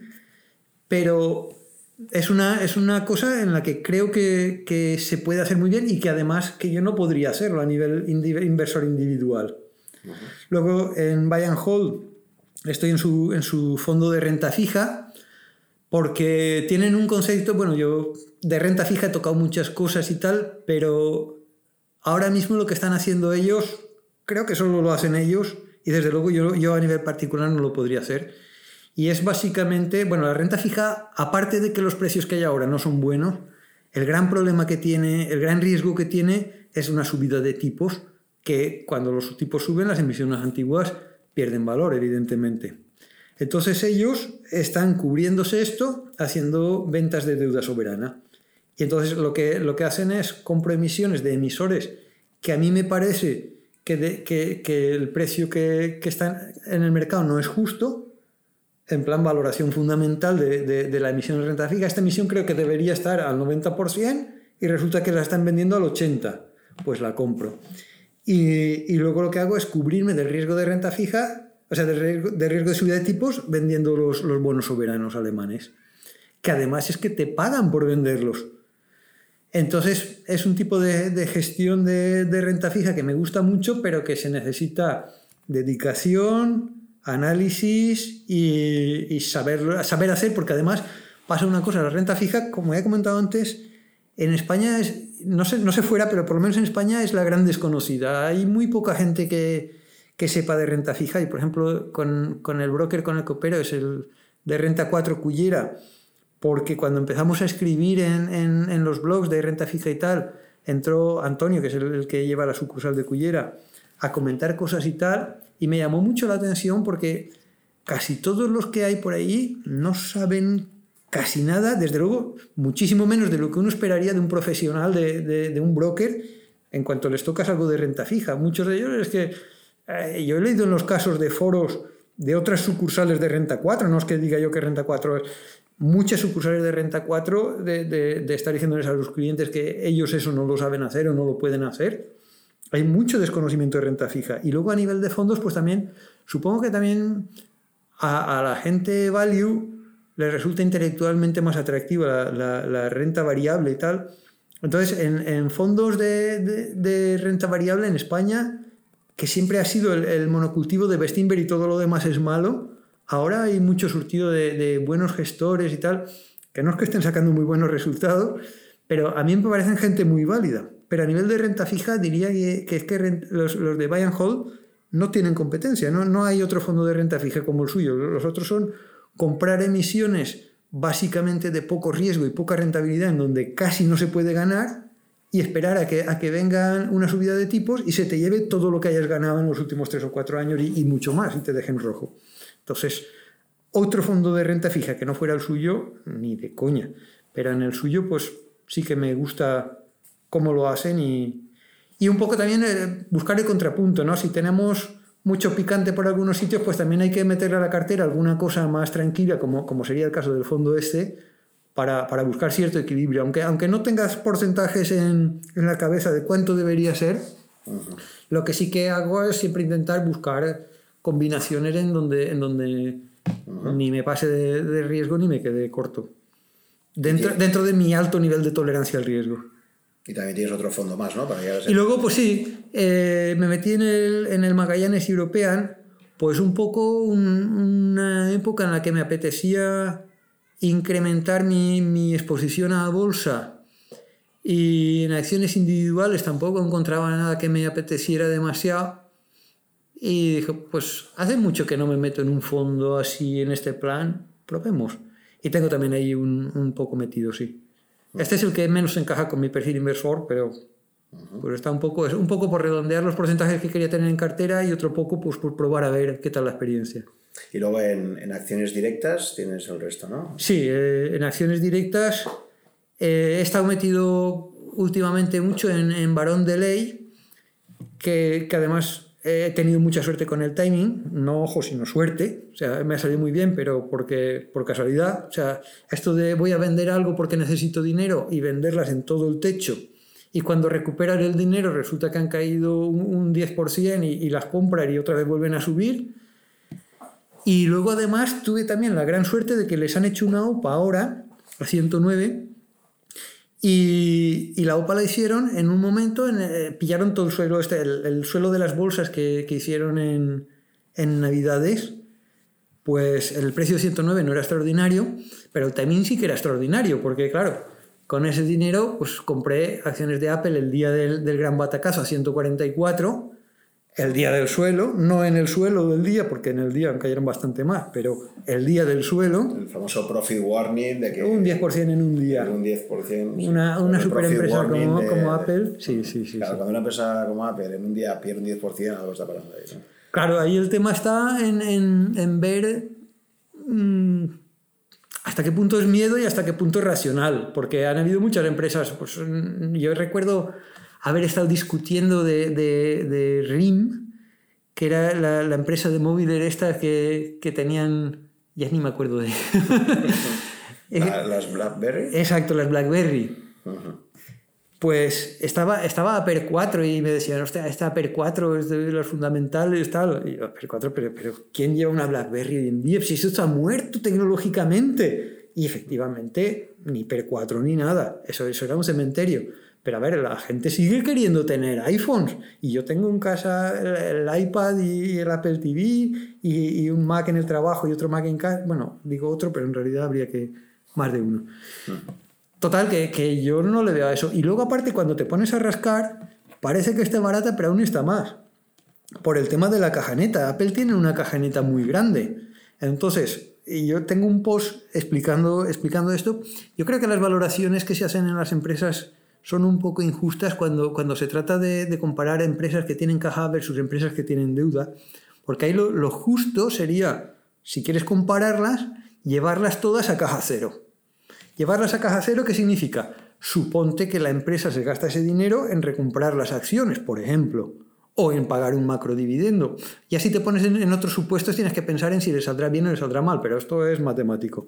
Si ahora mismo, con esa caja que tengo, reduzco las acciones en circulación, cada, la, la, capitalización de la empresa es la misma, pero cada acción cuánto vale esto y, los, y cuántos beneficios por acción. Entonces, claro, cuando yo la compré, pues si estaban a lo mejor sobre un PER 13 o algo así, que para una empresa de calidad un PER 13 es un precio muy barato, pero es que luego cuando la ajustabas por caja neta te quedaban PER 10, 11, algo así. Entonces yo ya venía comprado, porque ya había comprado un primer paquete a 166, entonces, es una empresa que, que la, la, tenía en el radar y cuando llegó el, el momento este y di la oportunidad de, de el dinero de, de, las de Barón de Ley, meterlo ahí, pues eso. Uh -huh. Tuve el... el la, la, o sea, es, había, había gente en el foro de Barón de Ley que decía, a ver, si, si Barón de Ley es muy buena, Barón de Ley tal, pero claro, Barón de Ley siempre ha sido una empresa muy líquida. Y ahora con, con, con la OPA parcial esta, pues vamos, la liquidez que tiene ahora Barón de Ley es penosa, patética, horrible y, la acción pues ha sido un goteo a la baja porque es que no hay compradores y es normal que no los haya y me da igual lo que, lo que valga la acción.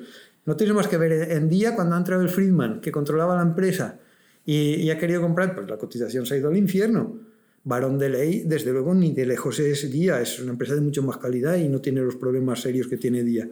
Pero de ahí a que la cotización vaya a subir solo porque la empresa esté bien, las cotizaciones, oferta contra demanda, no es fundamentales. Y, si no hay demanda en absoluto, pues ¿qué está pasando con Eroski? En Eroski ni Dios quiere comprar Eroski, una cosa de una cooperativa hermana de la de Favor que quebró. Esto, yo, creo que, y encima ahora en la CNMV han puesto trabas para que los particulares puedan invertir en, en preferentes. Ahora eso tienes que ser inversor profesional para poder comprar Eroski.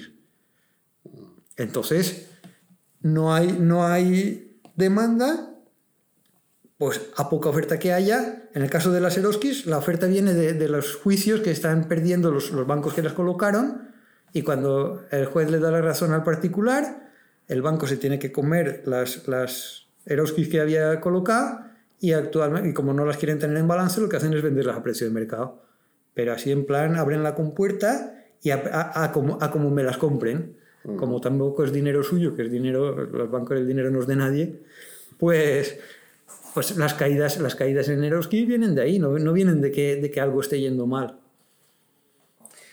Vale, entonces estás en Apple, eh, tienes más empresas. sí, eh, tengo también Signify, que, que, me vino la idea de, de eventos de estos de, de, inversores, hizo concretamente Bayern Hall un, un evento muy chulo en el que como, como antiguo influencer de finanzas me tuvieron el detalle de invitarme, cosa que les agradezco. Y, y, se presentaron varias tesis de inversión y una de ellas fue Signify. Allí un poco la vendieron como que la empresa está bien, pero mi tesis de inversión es un poco diferente y es que yo la compro como pasaba con, con, con las antiguas emisiones de, de preferentes las emisiones preferentes las compraba como que si esto me lo tengo que quedar toda la vida con los intereses, no quedó mal, pero además lleva un billete de lotería que si es que si me las amortizan, pues doy el pelotazo. Y a Signify la veo un poco en el mismo plan. Es una empresa, un, spin-off de, Philips, de, la parte de iluminación, y allí, eh, cuando eran Philips, había mucha grasa y mucha ineficiencia están optimizándola y, la empresa está mejorando mucho en este sentido. Entonces es un, sitio en el que estaría tranquilo quedándome mucho tiempo. Pero además de eso está el tema del, del wifi por, por luz que se llama Li-Fi, que es una cosa que no sabemos si eso tiene mucho... Tecnológicamente yo le veo mucho potencial, que luego eso se traduzca en mucho dinero a ganar o no, eso no tengo ni idea, pero digamos que es una cosa que viene gratis con, con, con, el precio de una inversión que me gusta, no me entusiasma, pero me gusta, pero viene con el billete de lotería. Entonces, inversión que me gusta más billete de lotería, pues me, me gusta también y me metí ahí también. Tengo también BMW, que es un poco la que, la que me está chirriando ahora más porque huele a trampa de valor, la verdad. No sé, no sé cómo quedaremos con esta me gusta mucho por, por eso, pues múltiplos buenos, caja neta, empresa que hace bien las cosas, todo de calidad, todo pinta bien, pero el sector del automóvil...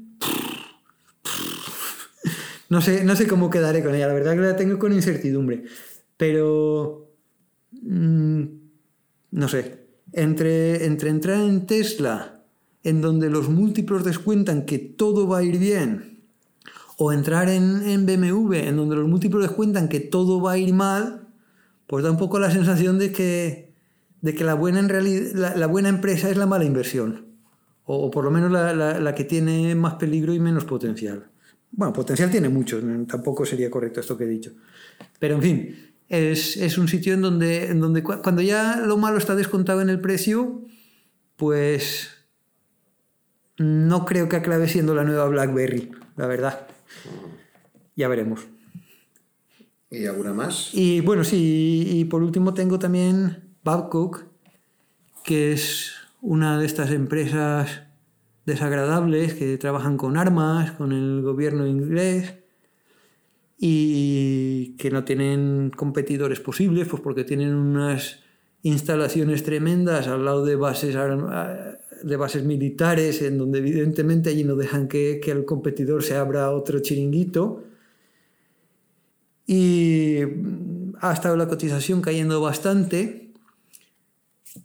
Y, cuando, cuando ha venido, o sea, me la estuve mirando en, su día, cuando, cuando todo bajó en, en, Navidades. Y luego, ¿qué pasa? Que de Navidades aquí todo ha subido, menos Balco que ha seguido bajando. Entonces, le, le di otra vuelta y he metido un poquitín. Ha seguido bajando, pero no sé, yo... Esta no sería una acción para tener una cartera de fondos socialmente responsables o éticos, todo esto, ¿no? La empresa muy vinculada al, sector de defensa, ¿no? No, no sería nada, nada ético. Pero es que las, las, cosas éticas yo creo que las debemos de buscar como consumidor, porque el que, el que la gente no quiera invertir en, en, cosas poco éticas no va a hacer que la empresa cambie su política, porque al final, una vez que están en el mercado secundario, a la empresa que, que, la cotización haga lo que haga les pica poco. Como clientes creo que tenemos mucha más fuerza, porque si, si tú no quieres comprar los productos, pues ahora si te pones a mirar en los supermercados, están llenándose los estantes de cosas que presumen de que no tienen envases de plástico, de cosas que, que publican sus ingredientes y te, y, y te ponen ahí un, un rótulo destacado, un claim sin aceite de palma. ¿Y ¿Por qué? Porque eso es lo que el consumidor busca. Y, y cuando el consumidor busca algo, las empresas pierden el culo por dárselo, como debe de ser. Entonces, como consumidor sí que, sí que se puede hacer mucha fuerza. Como, como inversor socialmente responsable, no lo veo. No lo veo porque al final el que, el que decidas no invertir en cosas que no te gustan, cuando, cuando invertí en Telecinco tampoco me gustaba, yo Telecinco no la veo. están apareciendo ahora fondos de este tipo, cada vez más se habla de, de inversión socialmente responsable y de fondos que, generan cierto sesgo. Hay, hay mm, dos tipos de, o sea, dos enfoques, porque yo oía a, a Pepe, eh, eh, mi antiguo amigo Rebusner, de cuando, de cuando teníamos los blogs que echaban humo. José eh, María Díaz Vallejo. Sí. Que será un futuro invitado a este podcast también desde luego es, de, los, de los mejores que te puedes traer. Y, y él tiene mucho fundamento en, en, lo que está haciendo, pero no hace las cosas porque estén bien, sino porque espera que haciendo cosas que estén bien ganen dinero.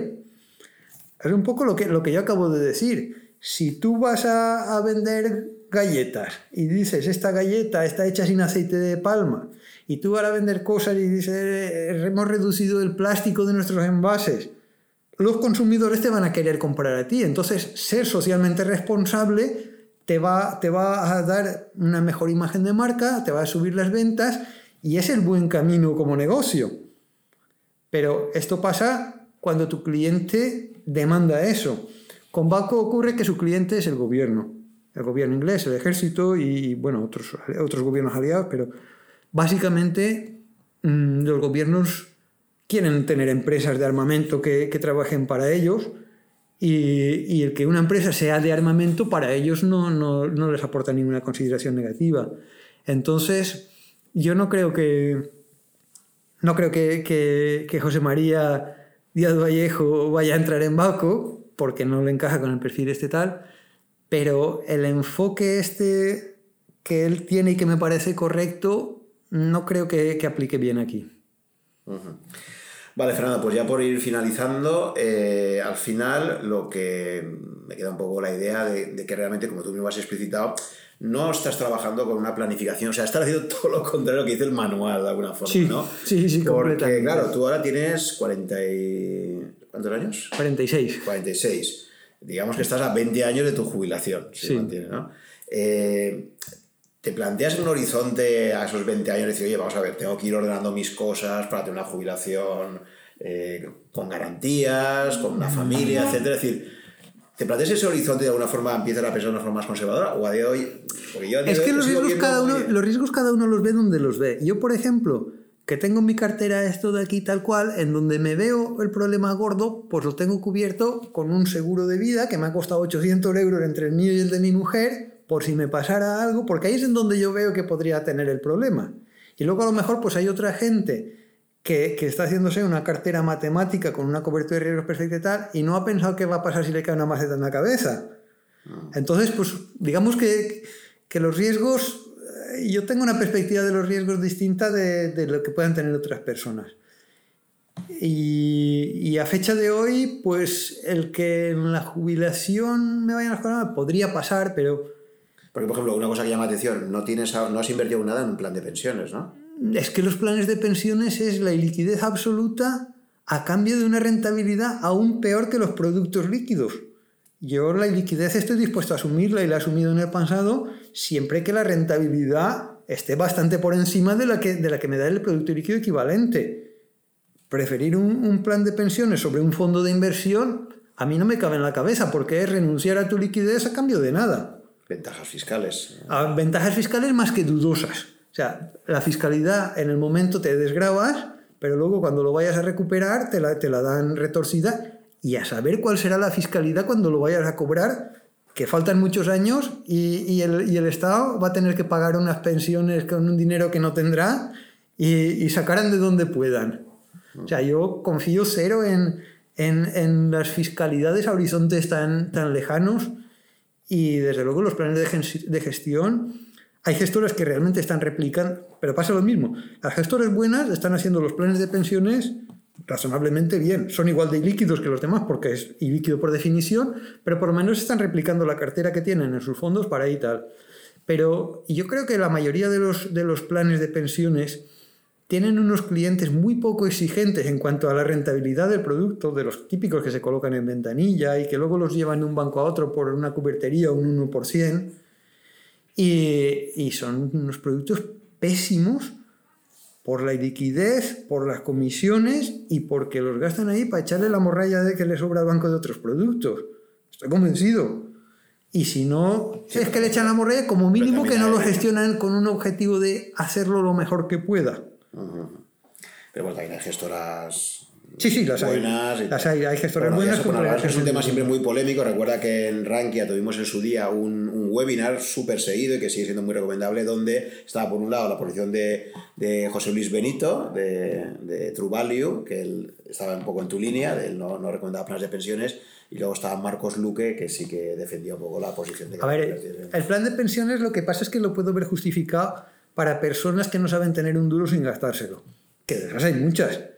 Entonces ahí sí, pues a ver, el que te quiten la, liquidez en tu caso personal es bueno porque tú no tienes dos dedos de frente financiera. Y yo he conocido a gente profesionalmente muy válida que, que, luego con el dinero pues, pues eran tarambanas. Y entonces en estos casos pues está justificado. Porque dices, es que yo si no, cuando llegue no voy a tener nada. En mi caso no, yo sé gestionarme el dinero y, y sé gastar menos de lo que gano y... Mmm, el renunciar a la liquidez no me aporta ningún beneficio y sí que me aporta problemas serios. Si en un momento dado yo no quiero tener eso, que quiero, pues no sé, eh, inversión en vivienda. Yo la inversión en vivienda me parece mala porque tiene unos gastos muy altos y tiene muy mala liquidez. Pero me parece mala porque el precio que al, al, que están las, las viviendas es un precio que me parece razonable. Si el precio me pareciera extremadamente barato, pues intentaría comprar vivienda y vender lo demás. Y si tengo el dinero en un plan de pensiones, pues diría, los pisos estos a 30.000 euros y yo sin poderlo comprar. Y están pagando 500 euros al mes de, de alquiler y lo puedo comprar por 30.000. Me tiraría de los pelos. Entonces... Eh, o sea, ¿crees que no compensa la ventaja fiscal inmediata que tiene ahora hasta 8.000 euros? A ver, la fiscalidad no sé si será buena o mala y, y tengo serias dudas, la verdad. Pero de momento ya la estás capitalizando. Lo que no pagas de impuestos, eso ya lo tienes ahí, que lo puedes estar. Eso es lo único que sí que es seguro, eso es verdad. Si consigues buenas rentabilidades, sí. Ahora, el, el tema de la liquidez se tiene que pagar. Y pagar caro. Y si no, pregúntale a, a los que se han quedado en varón de ley o, a los que han tenido que malvender las preferentes a 14 porque, porque no tenían a nadie que se las compraran. Entonces, el, el, riesgo de liquidez que estás asumiendo ahí a cambio de casi nada, te doy el casi por el tema de la fiscalidad, pero es muy poco el, el beneficio que hay allí. Para mí no compensa en absoluto. Y entonces, la, la, vamos, en general, en el mundo de la inversión, otro de, las, de los eh, mantras más extendidos es que al final la inmensa mayoría de la rentabilidad que obtienes la obtienes por la clase de activos en la que inviertes, por el asset allocation que realizas, ¿no? Hmm. Tú realmente no estás invirtiendo con ninguna filosofía de asset allocation, Mi filosofía de- es, es revolver en la basura. tengo, tengo un post de blog que se titula así, preferentes del guipuzcoano, no recuerdo el leasing puesto allí, revolviendo en la basura. Y es básicamente eso, buscar lo que nadie quiere, porque ahí es en donde, en donde están las mejores rentabilidades. Sí, creo que lo comentabas también en algún artículo por ahí, que hablabas de, de esto, ¿no? Sí, sí, no, de hecho, si miras mi cartera pesta, las subordinadas de Eroski, unas empresas japonesas de mierda que, que no las quieren ni los japoneses. Realmente son empresas buenas, lo que pasa es que efectivamente el mercado puede tardar muchísimo tiempo en reconocerlo, Sí, sí, ¿no? sí. Pero efectivamente eres, eres un perfil de inversor absolutamente atípico, ¿no? Entonces tú, realmente, el tema este del asset allocation, de tu edad... No, mi- de- mi asset tu- allocation es lo que tu nadie edad quiere para mí. Tu edad invertida en renta fija y tal, ya te saltas todos los, todos los dogmas más comúnmente aceptados. Sí, pero porque, eh, no es que me lo salte, sino simplemente no tengo el objetivo que tienen otros. O sea, el, el que- el que marca estos dogmas los marca con la idea de que esos dogmas le llevarán a un objetivo, que es, que es el que busca y le parece deseable. Y mi objetivo que me parece deseable es, eh, primero, que me gusta invertir y me gusta hacer cosas. Segundo, que me gusta intentar sacar lo máximo. Y evidentemente eso exige cierta concentración y cierta, cierto nivel de riesgo. Y luego, pues a partir de ahí, mm, como tampoco, puede, como ser tampoco que me- el exceso de. O sea, igual que un sistema demasiado eficiente también se hace más frágil. Por ejemplo, eliminar redundancia, como explica muy bien Taleb, provoca que el sistema se haga, se haga más frágil. ¿de acuerdo? La globalización hace que seamos más frágiles, porque ahora un fallo en una cadena de suministro en Taiwán, que todo el mundo le compra a ellos, te quedas tirado.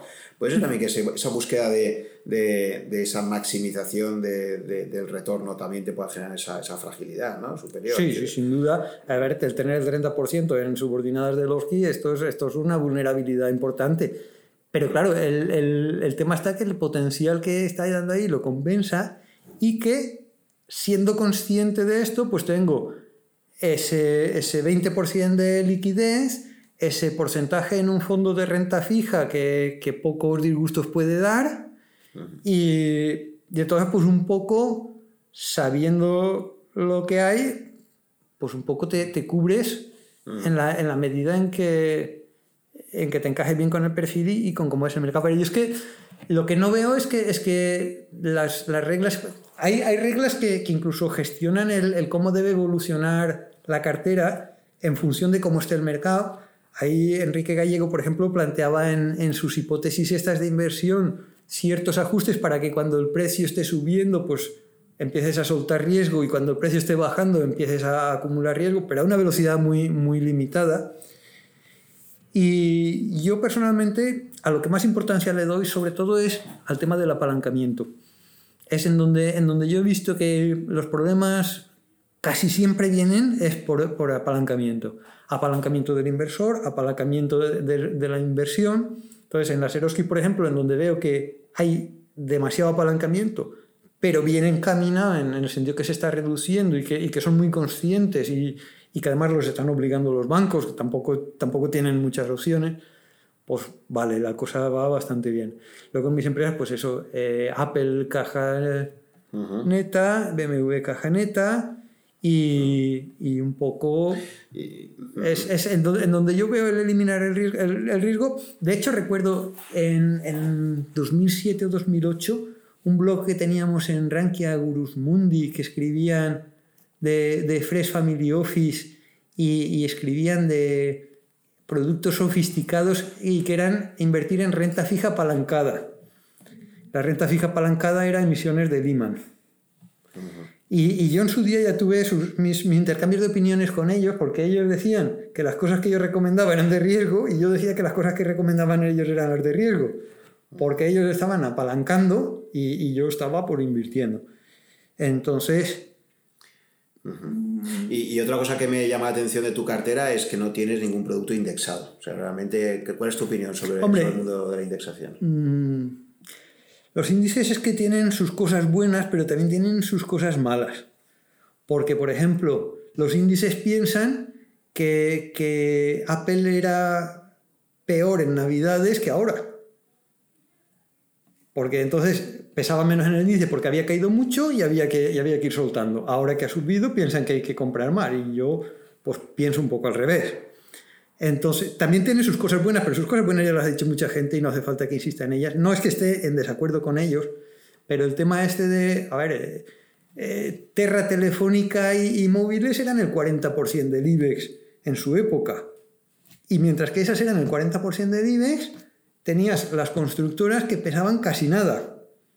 Después cambiaron las tornas y, el IBEX se cargó de, constructoras y, resulta que no habían tecnológicas.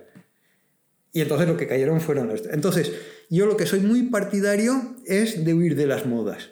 Y evidentemente en los índices casi todo lo que los componen no son cosas de moda. Pero las cosas de moda están sobreponderadas siempre, por definición. Entonces es una de las cosas que a mí de, los índices no me disgustan. Yo siempre he tenido una teoría que no he comprobado nunca, pero que me gustaría probar, es el tema de la cartera del mono, que es básicamente valores elegidos al azar, pero un mono sesgado quitándole unas, unas pocas de, la lista que, son las que consideremos que está más de moda el tema. Y, yo creo que eso tiene que batir a los índices. Es una cosa que, no he probado nunca, evidentemente pues dependerá mucho del azar, porque el mono puede tener un día mejor o peor. Pero yo diría que, una selección al azar. Porque la, la ventaja que tienen los índices es que la gente opera mucho menos cuando invierte en índices. Y el operar mucho menos es en donde está la ganancia, no, no tanto en el seguir los índices, porque ahí también hemos leído artículos en donde, en donde explicaban los índices esto, y los que invierten en índices un punto y medio por debajo, por aquí dos puntos menos por debajo allá. Y lo mismo pasa con, con, los, con los fondos de inversión que no son indexados. Eh, fondos que han ido muy bien y que sus partícipes ni de lejos han llegado a rentabilidades medias de esto porque el timing que, que hacemos es penoso en general. Entonces, el estar entrando y saliendo es muy, muy malo. Invertir en índices ayuda mucho a no estar haciendo eso, pero invertir en unas preferentes que te clavan una horquilla del 10% y que no te dejan operar en año y medio también ayuda mucho a, relajar el ritmo de, operativa. Y a mí personalmente me ha cambiado mucho mi, forma de invertir el tema de las preferentes, por eso, porque yo antes era mucho más de, hacer operaciones y y al estar en productos tan líquidos, frené el ritmo, me fue muy bien y me he acostumbrado mucho más a, a, operar menos. Pero entiendo, de hecho, por ejemplo, pues, pues las, el primer paquete de las de Apple las compré con, con unas acciones de, bolsas y mercados que vendí, que las tenía del 2011 o 2012, algo así. O sea, lo que, lo que dice el manual, ¿no? Lo compras y te olvidas, ves que bolsas y mercados cuando tú la compraste tenía un 80 o 90% de cuota de mercado, ahora está en el 50 o menos y cayendo, pues es esto a tomar por saco. Y, y aún así, pues las compré a 17 y las vendí a 24. Más, más los dividendos que bolsas es de las que, de las que pagan dividendo alto. Pero a, lo que hay que ir es a eso, a operar muy poco. En el sentido en que invertir... Y, costes, y otra gran ventaja que tienen los índices son los costes. claro, claro la, operativa, aparte de, aparte de que el timing tendemos a hacerlo mal muchas más veces que bien, es que además lleva costes innecesariamente. Entonces esto sí que es otra, otra de las cosas grandes, buenas que tiene la inversión en índices. Ahora, si tú eres capaz de, de operar poco y tal, una, una de las cosas que comentó Enrique Gallego en su podcast, que se lo oí, es carteras que no eran indexadas, que eran invertir en acciones y que habían dado rentabilidades espectaculares por la razón de que los dueños de las carteras habían estado muertos y se encontraron los herederos años después la cartera y habían dado rentabilidades muy altas. La gracia estuvo en no operar, no, en seguir un índice. Vale, ya para finalizar, eh, en cuanto a lecturas, si tuvieras que aconsejar a gente que se está introduciendo en el mundo de las inversiones, eh, dos, tres libros de referencia no sé, porque tú decías que inicialmente realmente no, no sé si has tenido oportunidad, ¿no? También en tu, en tu vida inversora. Sí, sí, he leído, he leído, varios libros, pero eh, la verdad es que he sacado cosas de muchísimos sitios. Taleb es el que, el que más me ha influido, aunque él no sea puramente temática de inversión, pero sí que, sí que lleva mucho el tema de, del azar, por ejemplo, es una, es una de las cosas que si tú no eres consciente de que de que no hay una relación causa-efecto entre tu operativa y tus resultados, pues muchas veces vas a tomar muy malas decisiones porque van a pensar que si hago esto, saco esto, no, a ver, que, que tú hayas hecho lo que hayas hecho y hayas sacado los resultados que hayas sacado, es en parte porque lo has hecho mejor o peor y en mucha parte también por la suerte. Pero un poco lo que decíamos antes, las, las, aquellas que me entraron en marzo de 2009 al, al 14, que no me hubieran entrado si la crisis dura un mes menos, y que el resultado mío de años ha venido condicionado por esa operación, pues esto es suerte. El, el, la Soscuetara le vi perfectamente que eso estaba para vender, que estaba súper carísimo, que esto se iba a ir para abajo. Abrí cortos, bien hecho. En un momento dado la tontería de voy a aprovechar un rebote, todo destrozado.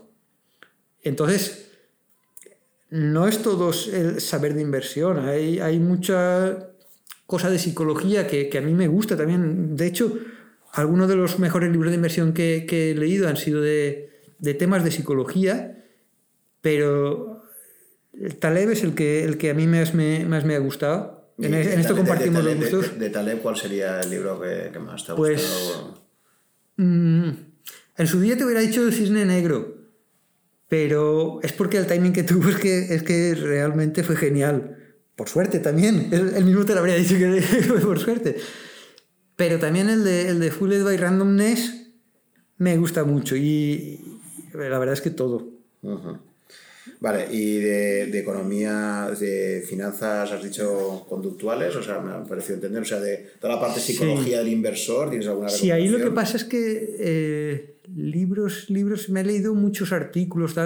Eh, de hecho, en, la época en que, en que seguía Cárpatos, él era muy fan de, de recomendar artículos sobre la temática esta y, y, me leí artículos muy buenos al respecto. De hecho, incluso alguno en, en mi blog he hecho alguna referencia. Y, y, está bien, pero a nivel de libros tampoco sabría recomendar ninguno al respecto. Lo que sí que recomendaría es sobre todo buscar diversidad de fuentes. Porque al final pasa que, que muchos a lo mejor pues te lees a, a, un inversor value que dice cosas muy sensatas, que te encajan muy bien, tal cual, y, y, y, y, tiene cosas muy válidas, pero las tienes que adaptar a tu estilo y tienes que saber que hay otras cosas tal. Por ejemplo, un enfoque más contrarian a mí me encaja mucho más que un enfoque más en plan ir a base a valoraciones. Y no digo que mi enfoque sea el correcto, es el que, a ver, yo me he ido por ahí, esa parte me ha encajado bien, pero porque a mí me encaja, no, no porque sea el enfoque correcto. Eh, hay gente, como ya he dicho, hay gente que está ganando dinero con análisis técnico. Y, y, yo cuando, cuando hago un análisis técnico y veo una tendencia alcista, y resulta que, que uno que sabe me dice, pero no ves que aquí esto se está, eh, está cambiando la, la, tendencia primaria y que, y que esto se va para abajo. A mí no me ha funcionado. Y hay gente que le está funcionando. Entonces, lo que yo sí que recomendaría es sobre todo buscar gente buena de, de, de, muchos palos distintos, leerlos, tocarlos, ver qué te queda mejor y sacarte un poco tu, tu guía. Uh -huh. Pero nivel de lecturas, alguno concreto específico además eh, de, desorientado. Creo que ha sido más tú de lecturas de artículos que de, de libros, ¿no? Que al final el libro... Libros eh, es que fuera de, los, fuera de los de Taleb... Eh, no, no tengo ninguno que, que me haya... Hay cosas que están muy chulas, pero no tengo ninguno que me, que me haya puesto dando, por ejemplo, el security analysis este que lo recomiendan para mirarse los balances de una empresa tal cual. Si te quieres mirar balances de empresa, pues tendrás que mirar libros de este perfil que vayan esto. Yo al final los números de la empresa no me los miro tanto como, como hacen los de tesis de inversión, análisis fundamental y tal también, entre otras cosas, porque yo no me dedico a invertir, yo soy informático uh -huh. y, y, no tengo el tiempo que, que necesita esto para, para, hacerlo en profundidad. Pero es que a mí, aparte, lo que más me ha funcionado ha sido un poco eso, buscar lo que nadie quiere y en lo que nadie quiere, pues es más fácil que, encuentres oportunidades, eso sí, pues claro, hay cosas que nadie las quiere por un buen motivo y hay cosas que nadie las quiere pues porque de repente todo el mundo está en la tele diciendo que las preferentes son una estafa y que hay que venderlas al precio que sea. Y ahí se, se, se aboca, sin separar, sin separar bueno de malo, todo al precio que sea. Uh. Muy bien, Fernando, pues nada, ya llevamos mucho tiempo, ha sido una conversación muy interesante, habrá gente que pensará que, que es una forma de inversión absolutamente heterodoxa, que la tienes, porque es verdad. Sí, que, sí, bueno, yo creo que es muy interesante también que podamos ver enfoques muy diferentes en el mundo de la inversión y además al final eh, de, toda la- de toda tu historia de inversión, bueno, has tenido un resultado creo que muy positivo, ¿no? Claro, o sea, es decir, tú analizas tu rentabilidad media anual, no sé si lo has calculado, pero creo que, que habrá sido positiva, ¿no? Es decir, que al final... Sí, sí, no, el, el resultado ha sido bueno. No, no he estado sacando cálculos así estrictos. Sí que, sí que saqué un poco eso, pues la curiosidad. La racha buena, buena que fue en- desde el 2009 hasta el, hasta el 2015, en seis años, multiplicar por 10, con son unas rentabilidades del 50% anual, que esto una cosa que no puede ser, no puede ser. Esto fue la charla Pero- tuya que diste en For Invest este año, ¿no? Sí. Que me comentaban que la gente iba pasando y se iba sentando a medida que te iba escuchando. Sí, en Forinvest este año estuve en una ponencia que le tenemos el vídeo por ahí. Exacto, está disponible, pondremos el enlace también de- Y, del podcast. pero claro, fueron, fueron unas circunstancias tan extraordinarias Tan que, que- que es una cosa que, que- que no, no sé si alguna vez en mi vida podré repetir alguna racha así, no creo, pero, pero no, no es una cosa que, que sea fácil porque se tiene que dar que el mercado coja posiciones muy extremas, que te pille en un tema que tú controlas bien y que, y que sabes manejarte y que encima tengas la suerte de que la operación del último momento te entra, entonces son muchas cosas.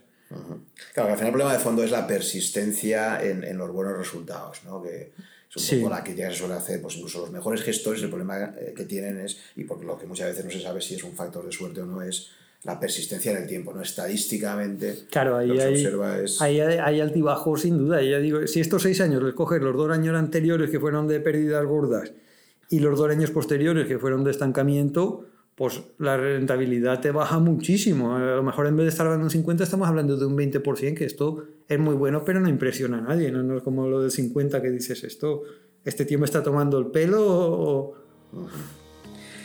Muy bien, pues nada, Fernando, lo dicho, eh, para los oyentes que tengáis interés en leer más cosas de Fernando, que ya digo, creo que es un excelente divulgador de, de las ideas más interesantes y también cuenta pues, pues, en su blog, va contando también sus operaciones, sus inversiones. Recordad que tenéis el blog Inversión, Especulación y Cosas Mías en Rankia, eh, pondremos el enlace también eh, junto con todos los demás que hemos comentado. Y nada, pues muchísimas gracias por compartir con nosotros tu, tu evolución profesional tan heterodoxa, con que has hecho tan diferentes de lo normal, pero yo creo que le da, como tú decías, pimienta a, a lo que es pues eso, ¿no? contar una historia que es muy diferente y que también pues, puede funcionar, como ha sido tu caso, ¿no? Te sientes cómodo con ese tipo de inversiones, duermes tranquilo Sí, sí, sí. y bueno, es decir, y ahí estás. o sea que- Muy bien, pues nada, muchísimas gracias y, y hasta otra ocasión. Venga, gracias a ti.